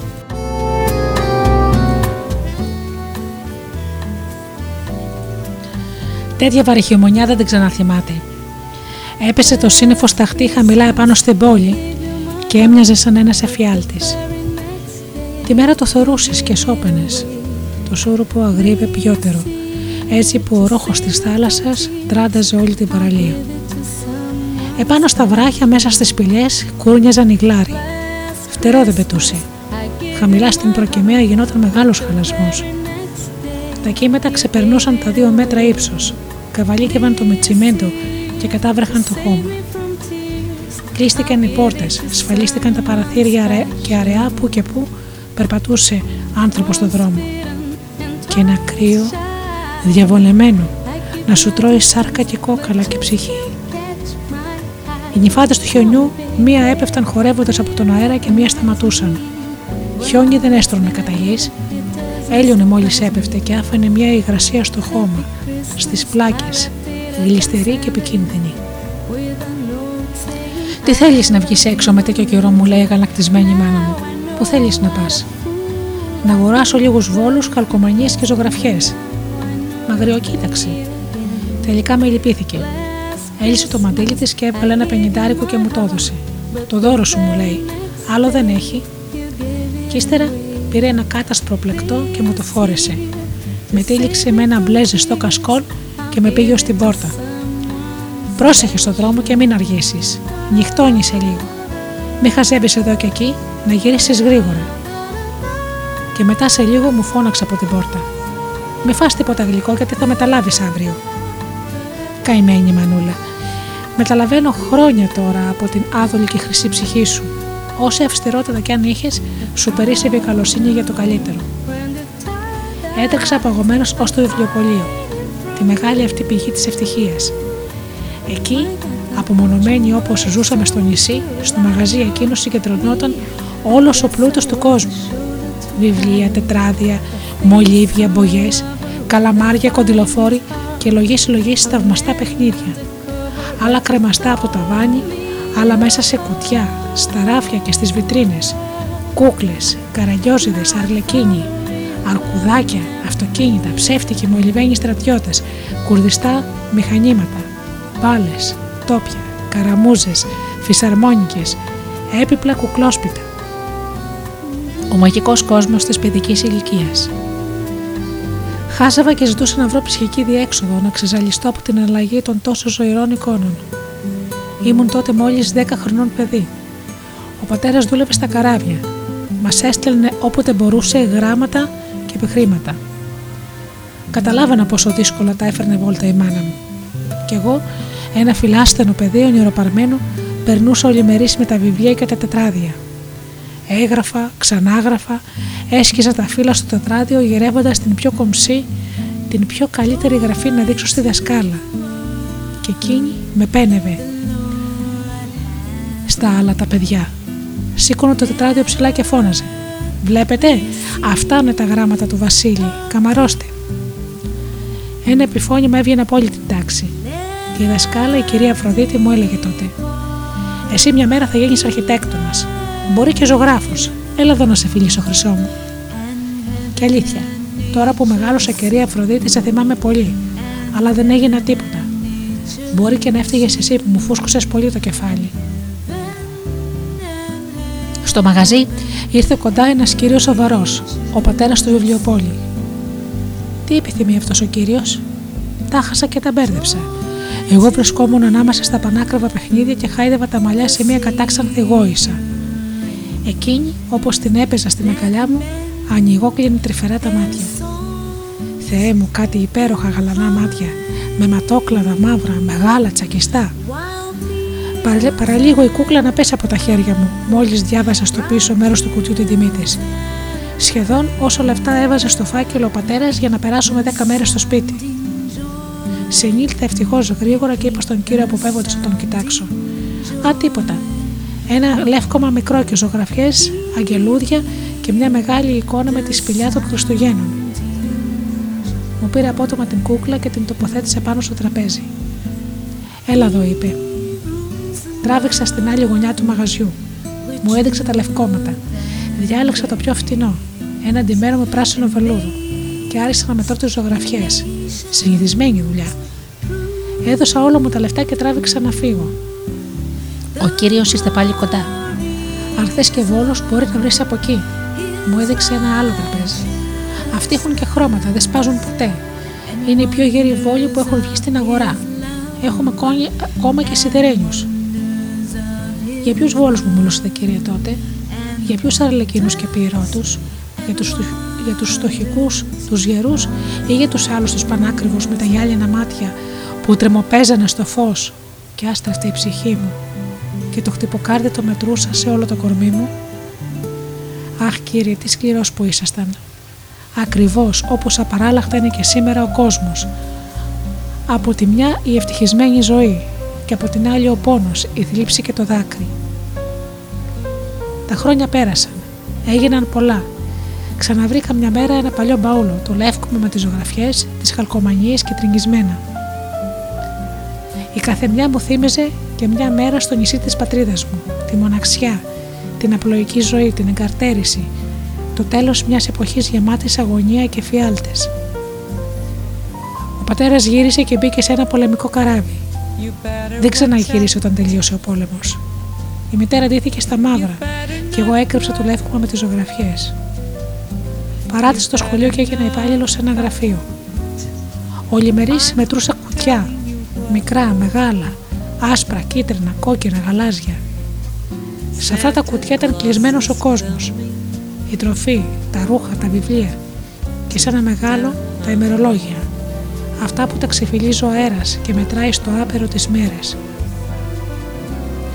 Έλειπε μονάχα στο μαγαζί που δούλευα ο ήλιος. Όταν ήθελα να τον δω, άνοιγα κρυφά ένα παράθυρο ψηλά στη σοφίτα, εκεί που έτρωγα το μεσημέρι του κολατσόμο και τον έβλεπα. Αυτός, αδιάφορος, κυλούσα στον ουρανό και έλεγε στους ανθρώπους: Ο κόσμος είναι υπέροχος. Εδώ έχει ζεστασιά σήμερα. Αλλού οι άνθρωποι κρυώνουν πολύ μέσα στο χιόνι και στην ομίχλη. Να το ξέρετε, εγώ σας αγαπώ όλους. Και όταν φεύγω, πηγαίνω και σε αυτούς γιατί τους λυπάμαι. Είναι πολύ δυστυχισμένοι. Και το χειρότερο δεν είναι μονάχα το κρύο, έχουν χάσει όραση και φωνή. Είναι σκλάβοι. Τι τρομερό Θεέ μου. Και ο ήλιος ακόμα μου έλεγε ψέματα. Ακούς εκεί; Έχουν χάσει όραση και φωνή. Εγώ πιστεύω πως οι άνθρωποι εκεί τρέχουν μέσα στο χιόνι με τα άλκεδρα. Με κάτι όμορφα μεγαλώσουμα σκυλιά και πετούν μπάλες γυάλινες που αστράφτουν και όπως λιώνουν γίνονται ριάκια, καταγάλανα και χρυσαφένια. Αλήθεια. Εσείς πιστεύετε πως ο ήλιος μου έκρυβε την πραγματικότητα γιατί τον είχαν πληρώσει και αυτόν τα αφεντικά μου; Εγώ έτσι λέω. Κάτι τέτοιο θα ήταν. Γιατί και σήμερα ακόμα ο ήλιος κάνει τις αταξίες του. Αλλού φωτίζει και αλλού δείχνει τις πλάτες του. Κάτι πλάτες γερές, τετράγωνες από το πολύ φαγή. Εγώ όμως ποτέ μου δεν πιστεύω πως αυτός ο Κύριος ως το τέλος του κόσμου θα λέει πάντοτε ψέματα. Κάποτε δεν γίνεται αλλιώς. Θα αλλάξει κι αυτός και θα πει αληθινά όσα πρέπει.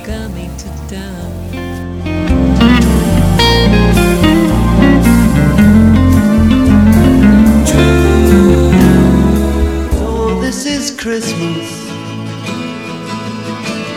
And what have you done? Another year over. And a new one just begun.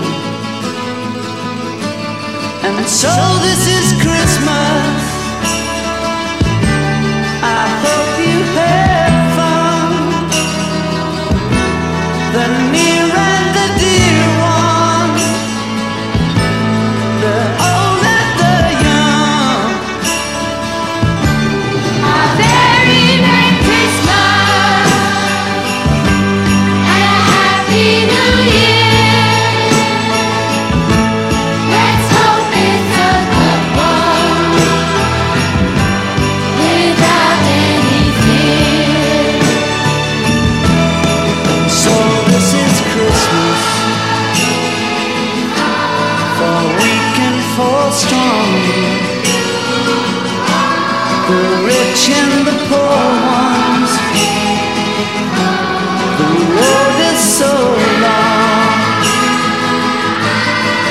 So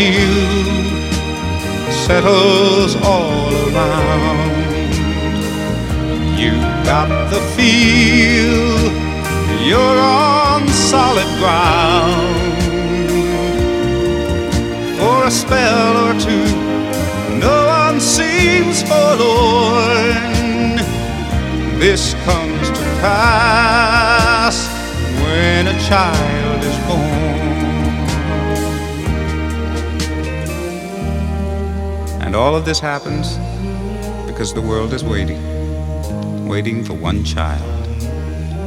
Black, white, yellow, no one knows. But a child that will grow up and turn tears to laughter, hate to love, war to peace, and everyone to everyone's neighbor. And misery and suffering will be words to be forgotten forever. It's all a dream and illusion now. It must come true sometime soon, somehow. All across the land dawns a brand new morn. This comes to pass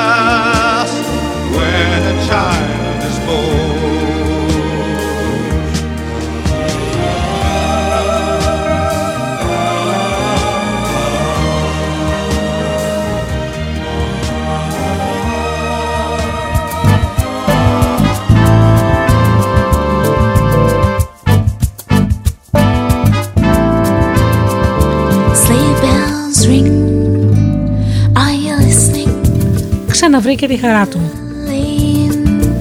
Snow is glistening.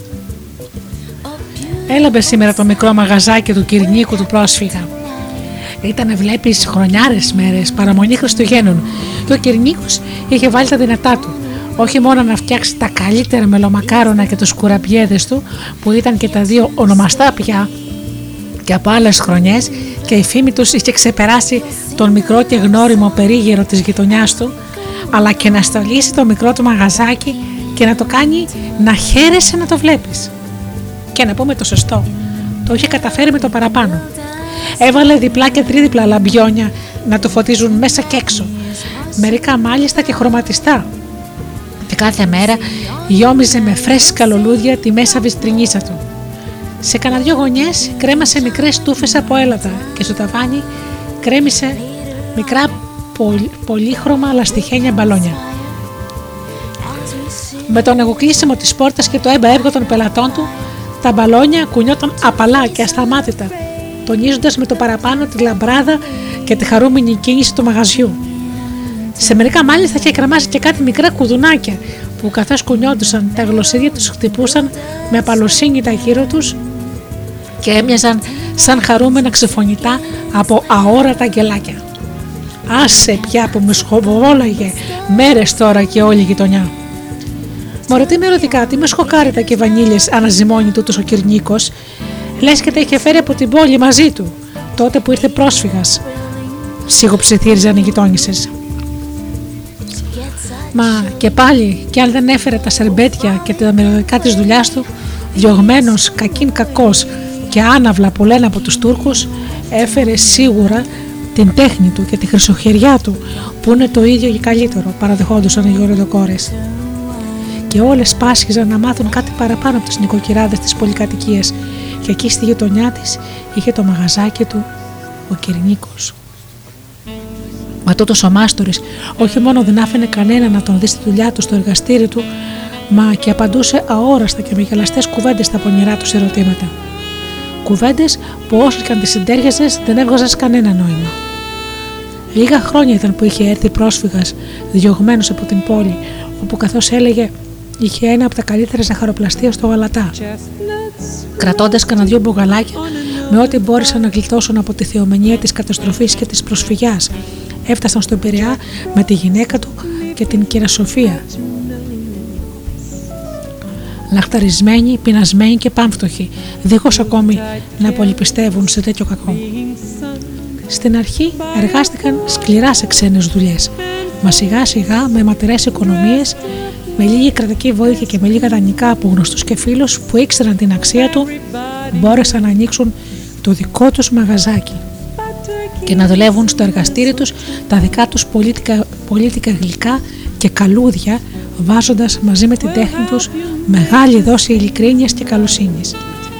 Και η δουλίτσα τους, δόξα τω Θεώ, όλο και προς το καλύτερο πήγαινε. Εκείνο το απογευματάκι το χιονόνερο είχε αραιώσει τους πελάτες του και η παγωνιά έξω ήταν θανατερή. Ο Κυρνίκος, ευχαριστημένος από τους κόπους του, καθόταν στο μικρό καρεκλάκι του ταμείου και απολάμβανε ένα ζεστό τσάι με μπόλικο παλιό κονιάκ, κοιτάζοντας έξω στον δρόμο με τους αραιούς περαστικούς και τις κοντρέ στάλες της τέντας του. Κοίταζε, μα ήταν σαν να μην έβλεπε τίποτα, και μόνο που ευχαριστιόταν βαθιά την κάθε του ρουφιξιά προσπαθώντας να βρει στον ουρανίσκο του όχι μόνο την οστιμιά, μα και το μυρωδικό του τσαγιού του. Εκείνη τη στιγμή ένα αγοράκι 6-7 χρονών με τα χεράκια του χωμένα το ένα στο άλλο στα μανικάκια του φτηνού και ξεφτισμένου πληκτού του ήρθε μπροστά στη λαμπερή βιτρίνα του μαγαζιού του.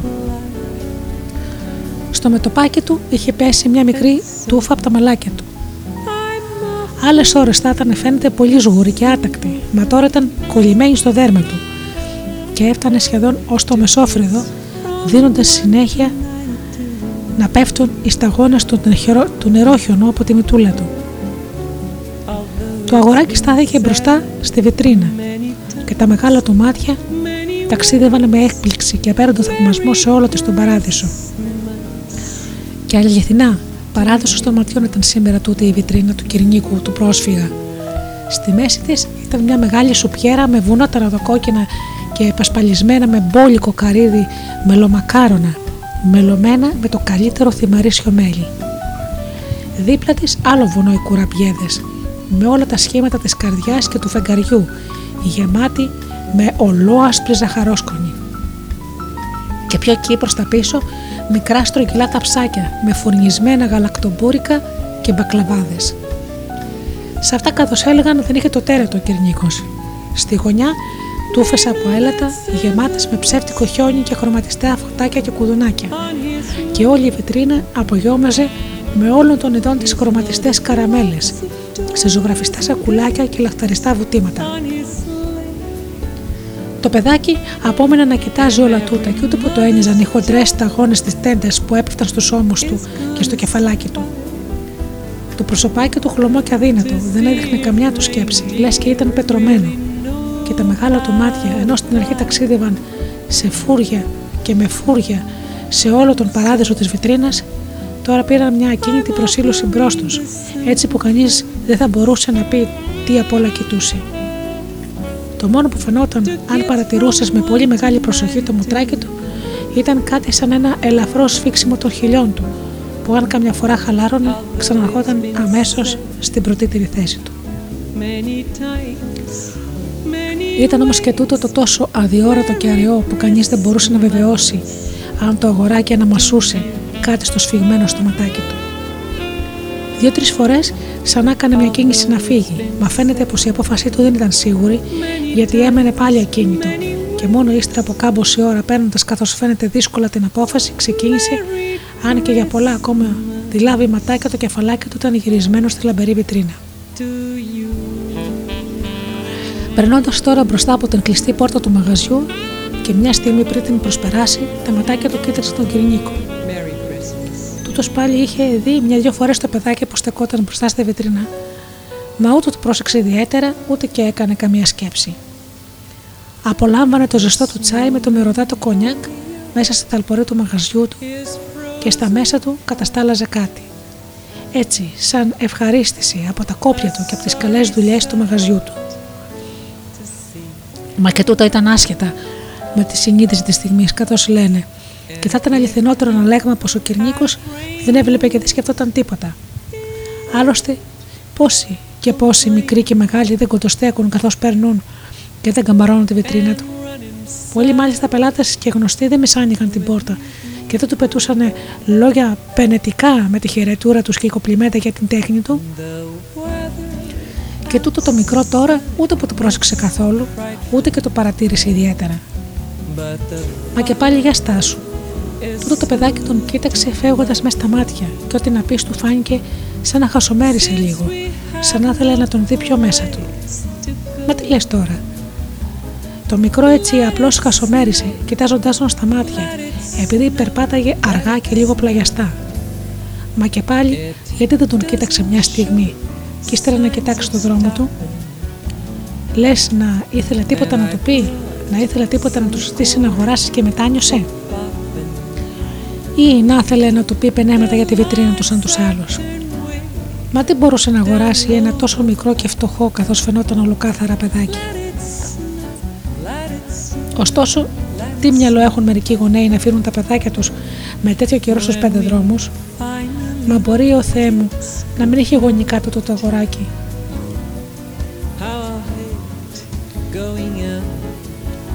Και αν ήταν καθώ φαινόταν χωρίς πατέρα ή χωρίς μάνα, πες το ένα, πες το άλλο και ο Νίκος αλαφιάστηκε με τα δικά του ερωτήματα. Και όλη η ευχαρίστηση της στιγμής χάθηκε από την καρδιά του. Σηκώθηκε βιαστικά και ανοίγοντας την πόρτα, κοίταξε προς τα εκεί, που τράβηξε το αγοράκι. Και στον δρόμο ως πέρα στις γωνιές, όχι μόνο μικρό παιδί, μα ούτε και μεγάλος φαινόταν. Ο Κενίκο ξαναμπήκε μέσα στο ζεστό μαγαζάκι του και σπρώχνοντας πέρα το φλιτζάνι του με το μισοτελειωμένο τσάι του, κάθεσε πάλι στο ταμείο. Όσο όμως περνούσε η ώρα, γινόταν όλο και πιο ανήσυχος, χωρίς να καταλαβαίνει το γιατί. Και άρχισε να χάνει το καλό του κέφι και τη σιγουριά των καλών του τρόπων. Δεν μπορούσε να εξηγήσει την ανησυχία του, και έπειτα από εκείνο το κοίταγμα του αγοριού, ούτε και τον αναδαρμό στις σκέψεις του. Μα σιγά σιγά, μέσα σε τούτες τις απορίες του και τους συλλογισμού του, σφινώθηκε ξαφνικά τούτο το ερώτημα στο μυαλό του.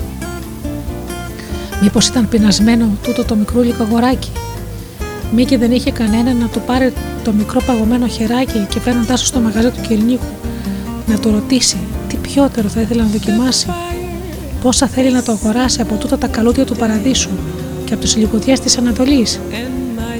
Μήπως το θλιμμένο βλέμμα του, τώρα ο Κυρνίκο το θυμόταν πολύ τη θλιμμένη ματιά του. Μήπως αυτό ήθελε να το πει. Και τούτος ο ευτυχισμένος και καλόκαρδος πρόσφυγας της πόλης, τι έκανε εκείνη την ώρα, γιατί δεν το κάλασε κοντά του, γιατί δεν του πήρε ο ίδιος το χεράκι να τον πάσει μέσα στη ζεστασιά να το ρωτήσει τι θα ήθελε να το χαρίσει; Τούτο ο μαγαζάτορας που εκείνη την ώρα απολάμβανε το ζεστό του τσάι, πώς αφαιρέθηκε και ξέκασε τα παλιότερα δεκά του βάσανα, τα καρδιοχτύπια και τη λαφτάρα του, τις στόχες και τις πίνες του, τότε που πολλά βράδια τα βάζε με τη γυναίκα του, με λίγο φασκόμελο, χωρίς ζουτήματα και μέλι, αλλά με μισό κουταλάκι ζάχαρη στο καθένα. Πώς τώρα τον τύφλωσε και αυτόν η διαφορία και η συνήθεια και άφησε το πλασματάκι τούτο στο κρύο και στην πείνα, με αγιάτρευτο καημό στην καρδιά του και με βαθύ παράπονο στην παιδική του συνείδηση για την απονιά των ανθρώπων. Και αν όπως λένε οι σοφοί που καταγίνονται σε αυτά, όλα τούτα αφήσουν τραύμα αγιάτρευτο στην ψυχή του παιδιού που θα το πικραίνει σε όλη του τη ζωή και θα το γίνει όπως το λένε σύμπλογμα ή βίωμα, Είχε ακούσει να συζητιέται παλιότερα σε μια παρέα πελατών του, στο μεγάλο του μαγαζί στην πόλη, πως όλη η ζωή του ανθρώπου εξαρτιέται από τις χαρές και τις λύπες που περνά τα πρώτα 10 με 12 χρόνια της ζωής του. Ένας μάλιστα είχε προσθέσει πως κάποιος ποιητής Εγγλέζο, Κίπλινγκ, Κίπλινγκ, δεν θυμόταν τώρα καλά το όνομά του, είχε πει: Δώσε μου τα πρώτα έξι χρόνια ενός παιδιού και τα άλλα σα τα χαρίζω. Και καλά οι άλλοι που δεν ξέρουν από αυτά και δεν έχουν δοκιμάσει τα πολλά φαρμάκια της ζωής των ανθρώπων όπως τα φέρνει η μοίρα και όπως τα κανακεύουν οι άνθρωποι οι ίδιοι. Μα τούτος ο πρόσφυγας, ο ξεριζωμένος που έπεσε ξαφνικά από τα πλούτη του και την καλοπέρασε στη φτώχεια και στην καταστροφή, στη γύμνια, στο κρύο και στην καταφρόνια, ποιος Θεός θα το το συγχωρέσει, ποια συνείδηση θα το ξεχάσει; Και αλήθεια, από εκείνο το απόγευμα, το προσωπάκι του μικρού στριφογύριζε στα μάτια του και στο μυαλό του. Και ο Κυρνίκος, ο πάντα γελαστός και καλοδεχούμενος, άρχισε να χάνει το εύκολο χαμογέλιο του. Μίλαγε σαν λίγο απότομο στους πελάτες του και στην κυρία Σοφία, τη γυναίκα του, που κάπου κάπου τον κρυφοκοίταζε παραξενεμένη. Και μερικές φορές ξύπναγε την ήττα και δεν ξανακοιμόταν. Είχε μπροστά του το αγοράκι της βιτρίνας και την παράξενη ματιά του. Κοντολογής, ο Κυρνίκος ο πρόσφυγας είχε χάσει τη χαρά του. Σήμερα είναι παραμονή Χριστουγέννων. Ο Κυρνίκος είναι παρμένος κάπως από την πολυκυρινή συνήθεια, ξύπνησε με τη χαραυγή και ρίχνοντας παντού την προσοχή του, τακτοποίησε το κάθε στο μαγαζί, δίνοντας συμβουλές για όλα στη γυναίκα του και στον υπάλληλό του. Από πολύ νωρίς έρχονταν οι πελάτες για τα γλυκά και τα τσουρέκια και κάθε τόσο το μαγαζάκι βούιζε από τα κάλαντα που τραγουδούσαν τα παιδάκια παρέες παρέες. Μα ο Κυρνίκος δεν τα άφηνε ούτε να μπαίνουν μέσα. Δεν χωρούσαν κιόλας με τούτη την κίνηση και ήταν και ατελείωτα, ούτε να τελειώνουν τα δοξαστικά τους. Τους έβαζε λίγα χρήματα στο χέρι και τα ξεπρόβδιζε με καλοσύνη, διακόπτοντας το τραγούδι τους για να πάνε κι αλλού. Κοντά το από μεσήμερο η δουλειά είχε αραιώσει πολύ. Κάπου κάπου κανένας πολύ άσχολος πελάτης έμπαινε στο μαγαζί για τα τελευταία ψώνια και ο Κυρνίκος κάθασε στο ταμείο κουρασμένος και άκεφος. Οι παρέες των παιδιών σταμάτησαν σχεδόν από το μεσημέρι και κανείς δεν περίμενε να τα ξανακούσει σήμερα. Κι όμως, να, φάνηκε στην πόρτα μολοχότα το, το προχθεσινό αγοράκι. Κρατούσε τη για τρίγωνο ένα μικρό σιδερένιο σωλήνε και στο άλλο το χεράκι ένα μεγάλο σκουριασμένο καρφί. Μα τώρα δεν κοίταζε τη βιτρίνα, αλλά μέσα στο μαγαζάκι. Στάθηκε δηλώ στην πόρτα και ξανακοίταξε, ψάχνοντας να δει το αφεντικό για να του πάρει την άδεια να τα πει ή να φύγει. Φαίνεται μάλιστα πως για το δεύτερο τούτο ήταν πιο σίγουρο, γιατί οι τσεπούλες του μιας φτωχική ποδιάς που φορούσε δεν δείχναν βάρος από μεταλλίκια, αλλά και το ύφος του έδειχνε σαν κάποια εγκαρτέρηση στη μοίρα του και στο τακτικό αποδιωγμά του. Είδα τον Κυρνίκο, τον κοίταξε πάλι κατάματα, μα όχι σαν προχθές.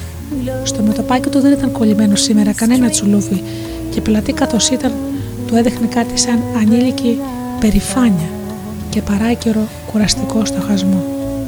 Το βλέμμα του ολοκάθαρο ήταν σαν να στέλνε τον Κυρνίκο λίγη οικεσία μαζί με ένα αδιόρατο χαμόγελο των ματιών ανάμεκτο με απόκοσμη τρυφερότητα. Λένε πως η τρυφερότητα ενό παιδιού ξεπερνάει χίλιες φορές την τρυφερότητα των μεγάλων γιατί ακόμη δεν είναι μολυσμένοι με τον εγωισμό και την υποκρισία που γεννιούνται με τον καιρό από τους φόβους και από τη δηλία μας. Μα σήμερα ο Κυρνίκος, βασανισμένος τόσο διάστημα από την προχθεσινή ματιά του παιδιού και από τις τόψες σκέψεις που του έφερε, δεν περίμενε ούτε μια στιγμή. Πετάχτηκε αμέσως από το κάθεσμά του. Αγκάλιασε σχεδόν τη μικροσκοπική του λύτρωση και πριν ακόμα αφήσει να πει δύο-τρία λόγια από τα κάλαντα, το είχε γεμίσει πενέματα και χάδια. Μπόλικους παράδες στις τσεπούλες του και σε ένα μεγάλο κουτί του είχε βάλει όλο τον εδόν τα ζαχαρωτά και τα καλούδια. Το μικρό αγοράκι δεν θα είχε τουλάχιστον τούτο τη φορά στενόχωρα βιώματα για τη ζωούλα του.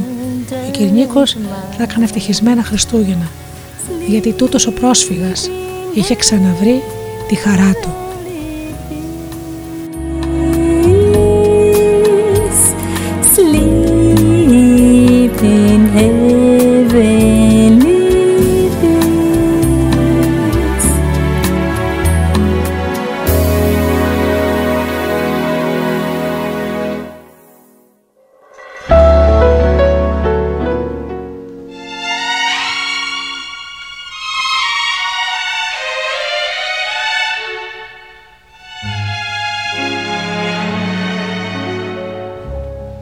Chestnuts roasting on an open fire. Jack Frost nipping at your nose. Yuletide carols being sung by choir. And folks dressed up like Eskimos. Everybody knows a turkey and some mistletoe help to make the season bright. Tiny tots with their eyes all aglow will find it hard to sleep tonight. They know that Santa's on his way. He's loaded lots of toys and goodies on his sleigh. And every mother's child is gonna spy to see if reindeer really know how to fly. And so I'm offering this simple phrase to kids from 1 to 92. Although it's been said many times, many ways, Merry Christmas to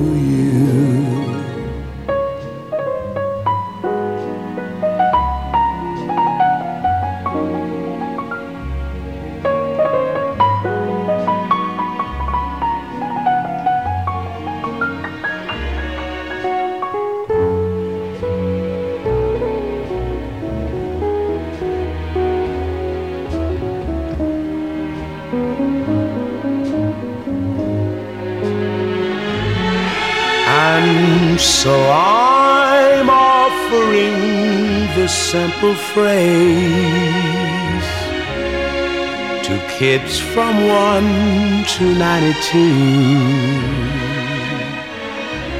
Although it's been said many times, many ways, Merry Christmas to you.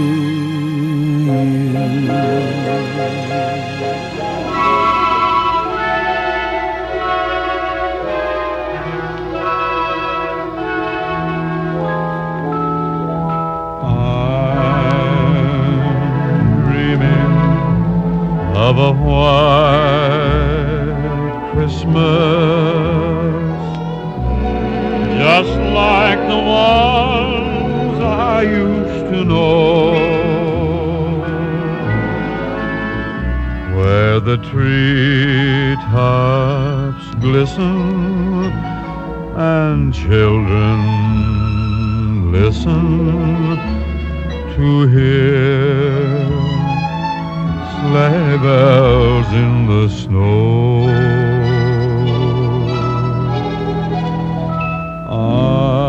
I'm dreaming of a white Christmas with every Christmas card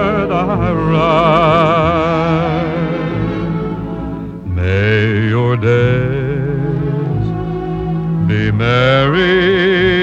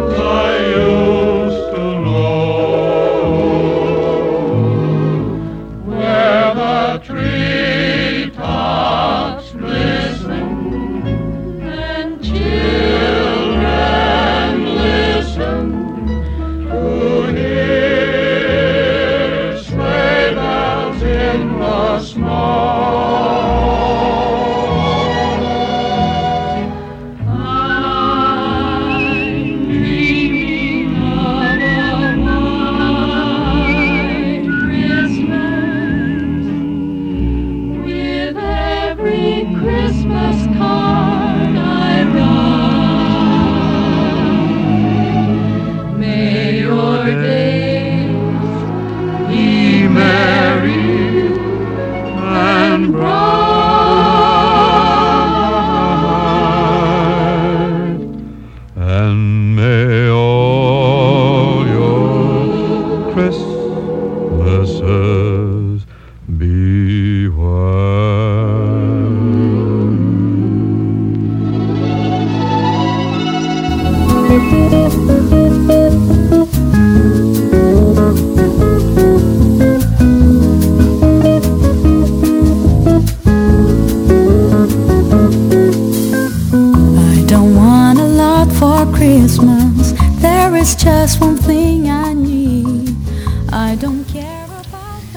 Κουλουρίτσα του Κωστάκη.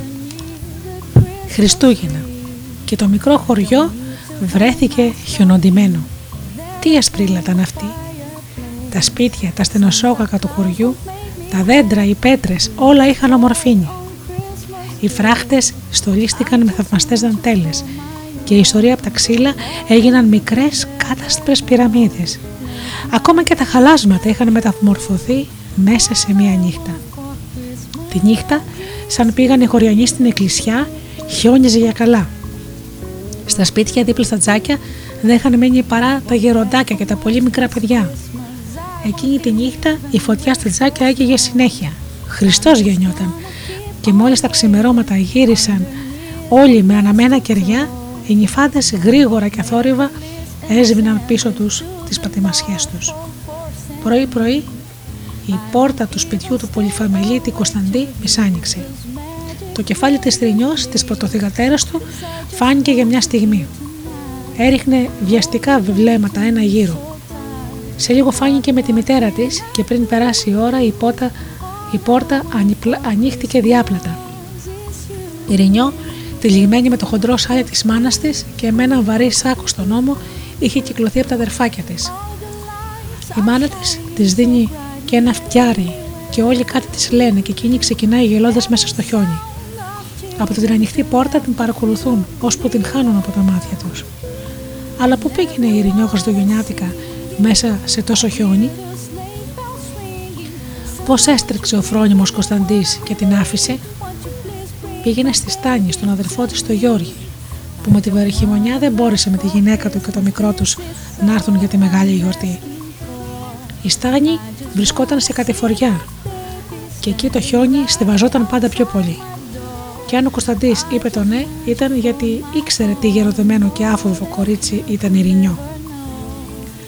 Η Ρινιό ξεχιονίζει με το φτιάρι, ανοίγοντας δρόμο και χαμογελάει, όσο σκέφτεται ότι στο τέλος δέχτηκε ο πατέρας της να την αφήσει.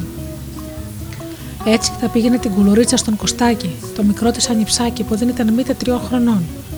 Από χτες την ώρα που ζήμωνε την κουλουρίτσα του το έβαλε στο μυαλό της. Εκείνη τη χρονιά η μάνα είχε να τελειώσει πολλά ραψίματα για τα αδέλφια της. Έτσι ανέλαβε εκείνη και το Χριστόψωμο και τις κουλούρες, και όχι μονάχα να τη ζυμώσει, μα και να τις κεντήσει με ζυμαράκια. Και έπρεπε όλα να γίνουν σωστά. Γι' αυτό κάθε τόσο ρωτούσε τη μάνα της ή τη μανιά της, που καθισμένη εκεί κοντά ήταν έτοιμη σε ό,τι και αν τη ρωτούσε. Ήξερε τόσα πολλά η μανιά η Ρινιό έπλαθε και έπλαθε συνέχεια ζυμαράκια και τα πίθαμε με προσοχή πάνω στο Χριστόψωμο και στις κουλούρες για τα αδέλφια της και τα βαφτιστήρια. Το κουλουράκι το μικρού του ανιψιούλι το έφτιαξε με την πιο μεγάλη προσοχή. Ήταν ένα ζυμαρένιο κατσικάκι. Καλύτερο δεν θα μπορούσε να γίνει. Η μάνα και η μανιά έμειναν ώρα και το θαύμαζαν. Μπράβο, Ρινιό. Είσαι θαυμαστή τεχνίτρα. Γεια στα χέρια σου, είπε η μανιά. Να τα λείψεις και με μπόλικο κρόκο, συμπλήρωσε η μητέρα. Και σε λίγο αναστενάζοντας πρόσθεσε. Τι κρίμα που δεν θα έρθουν με τόσο χιόνι. Και σε λίγο καμιά τους δεν μίλησε. Σίγουρα και οι τρεις τους δεν σκεφτόταν παρά το μικρό κοστάκι. Ξάφνου ηρωνιό φώναξε. Όταν γυρίσουμε αύριο από την εκκλησιά και σαν η μέρα ανοίξει καλά, γιατί να μην πάω; Σκεφτείτε τι χαρά θα κάνουν. Και ύστερα θα πάρω ο Κωστάκη στην κουλουρίτσα του. Μήτε και τον να το σκέφτεσαι, απάντησε βιαστικά η μητέρα. Αδύνατον με τέτοιο καιρό να πει το νέο πατέρα σου. Η Ρινιό όμως το σκεφτόταν συνέχεια. Ήθελε τόσο να δει το ανιψάκι της και να του δώσει την κουλουρίτσα του. Τα ξημερώματα, σαν γύρισαν από την εκκλησιά, κάθισαν γύρω από το χαμηλό τραπέζι, εκεί κοντά στο τζάκι. Ο πατέρας έκοψε το Χριστόψωμα αφού πρώτα το σταύρωσε τρεις φορές. Έκοψε για το Χριστό, για το φτωχό, για το σπίτι, τη στάνη, το αλέτρι και για όλα τα πρόσωπα. Σαν είπε το όνομα το κοστάκι, η μάνα σφούγγισε στα γρήγορα ένα δάκρυ. Η Ρινιό το παρατήρησε. Λίγο έλειψε να δακρύσει και αυτή. Το ξέρε πως ο Κωστάκης στο μοναδικό της ανιψάκι ήταν από μέρες τώρα βαριά άρρωστο, ψινόταν στον πυρετό. Ο γιατρός που πήγε εκεί και το εξέτασε έφυγε πολύ σκεπτικός. Αν σε τρεις μέρες δεν πάρει το καλύτερο, είπε, πολύ φοβάμαι πως θα χρειαστεί να πάτε στην Αθήνα. Σχεδόν κάθε μέρα πήγαινε και το βλέπε Ρινιό, Σαν μάζευε τις δουλειές της, έτρεχε και καθόταν πλάι στο μαξιλάρι του και του χάιδευε το κεφαλάκι του, το μέτωπό του που έκυγε. Να δεις, θα γίνεις καλά κοστάκι, του έλεγε. Και μεθαύρα που θα έρθουν τα Χριστούγεννα, εγώ θα σου φέρω μια ωραία, ωραία κουλουρίτσα με πολλά κεντίδια. Και τότε, άμα τη φάω, θα γίνω καλά, θεία ρωτούσε εκείνο. Θα γίνεις, το παντούσε η Ρινιό. Τώρα πώς μπορούσε να αφήσει το ανιψάκι της δίχως να του πάει την κουλουρίτσα. Χωρίς να χάσει καιρό,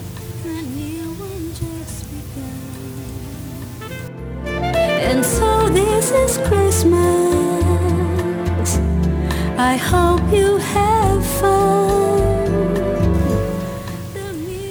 χωρίς να χάσει καιρό είπε «Τέτοια μέρα και να είναι αποκομμένη σε στάνη, τι χαρά θα έκαναν αν πήγαινα και ύστερα θα έδινα ανήμερα και την κουλουρίτσα του Κωστάκη». Ο πατέρας όμως, όπως το είχε πει η μάνα, αρνήθηκε λέγοντας «Δεν γίνεται, το χιόνι είναι πολύ και σίγουρα και άλλο περιμένει». Χρονιάρα μέρα, είπε τότε η μάνα της, και να είναι έτσι ολομόναχη δεν μου έρχεται καλά. Καλά είναι κάποιος να τους πει χρόνια πολλά, πρόσθεσε η γιαγιά. Η Ρινιό πήρε θάρρος και ξανά είπε στον πατέρα. Μα γιατί πατέρα, τα χιόνια θα φοβηθώ τώρα.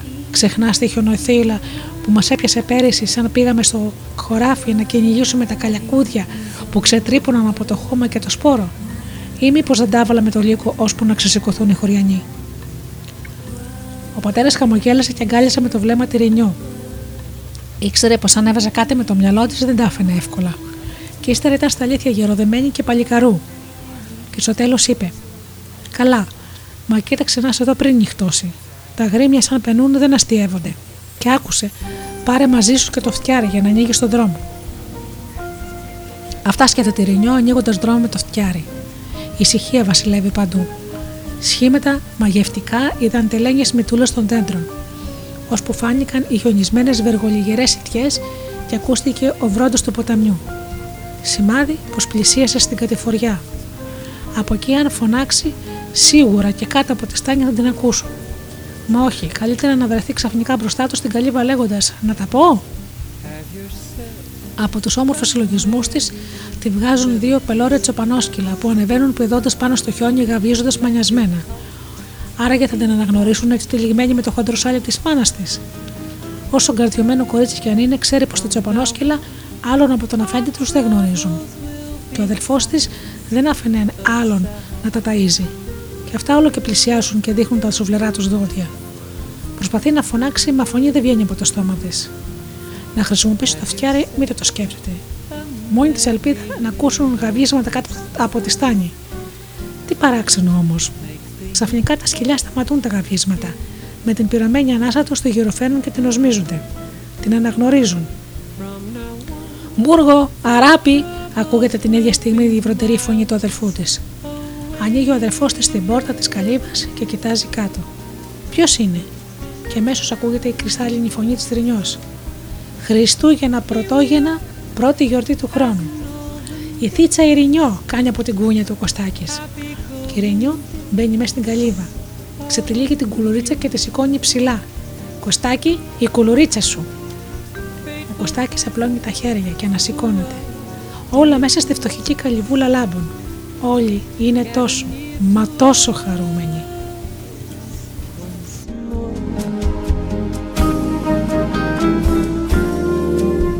The years, we all will be together. If the fates allow. Are you ready, children? Yes. When the snowman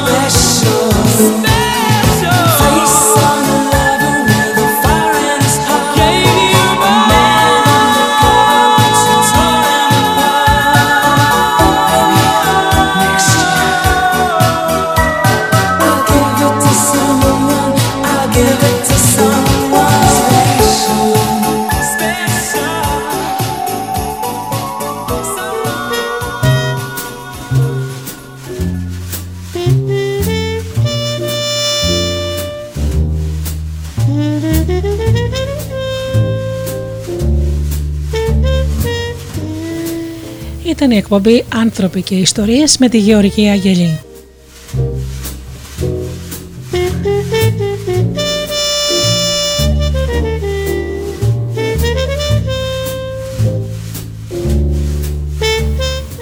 Σας ευχαριστώ πολύ φίλοι μου που ήσασταν εδώ και απολαύσαμε τις χριστουγεννιάτικες ιστορίες μας.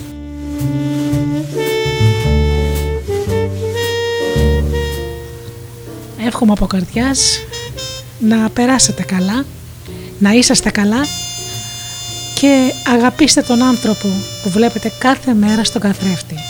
Καλό σας βράδυ.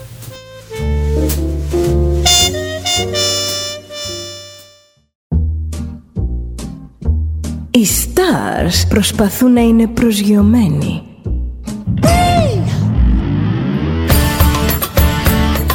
Ένα star είναι συνέχεια στον αέρα. Συνέχεια στον αέρα. Στο Δέλτα ζεις μαζί του.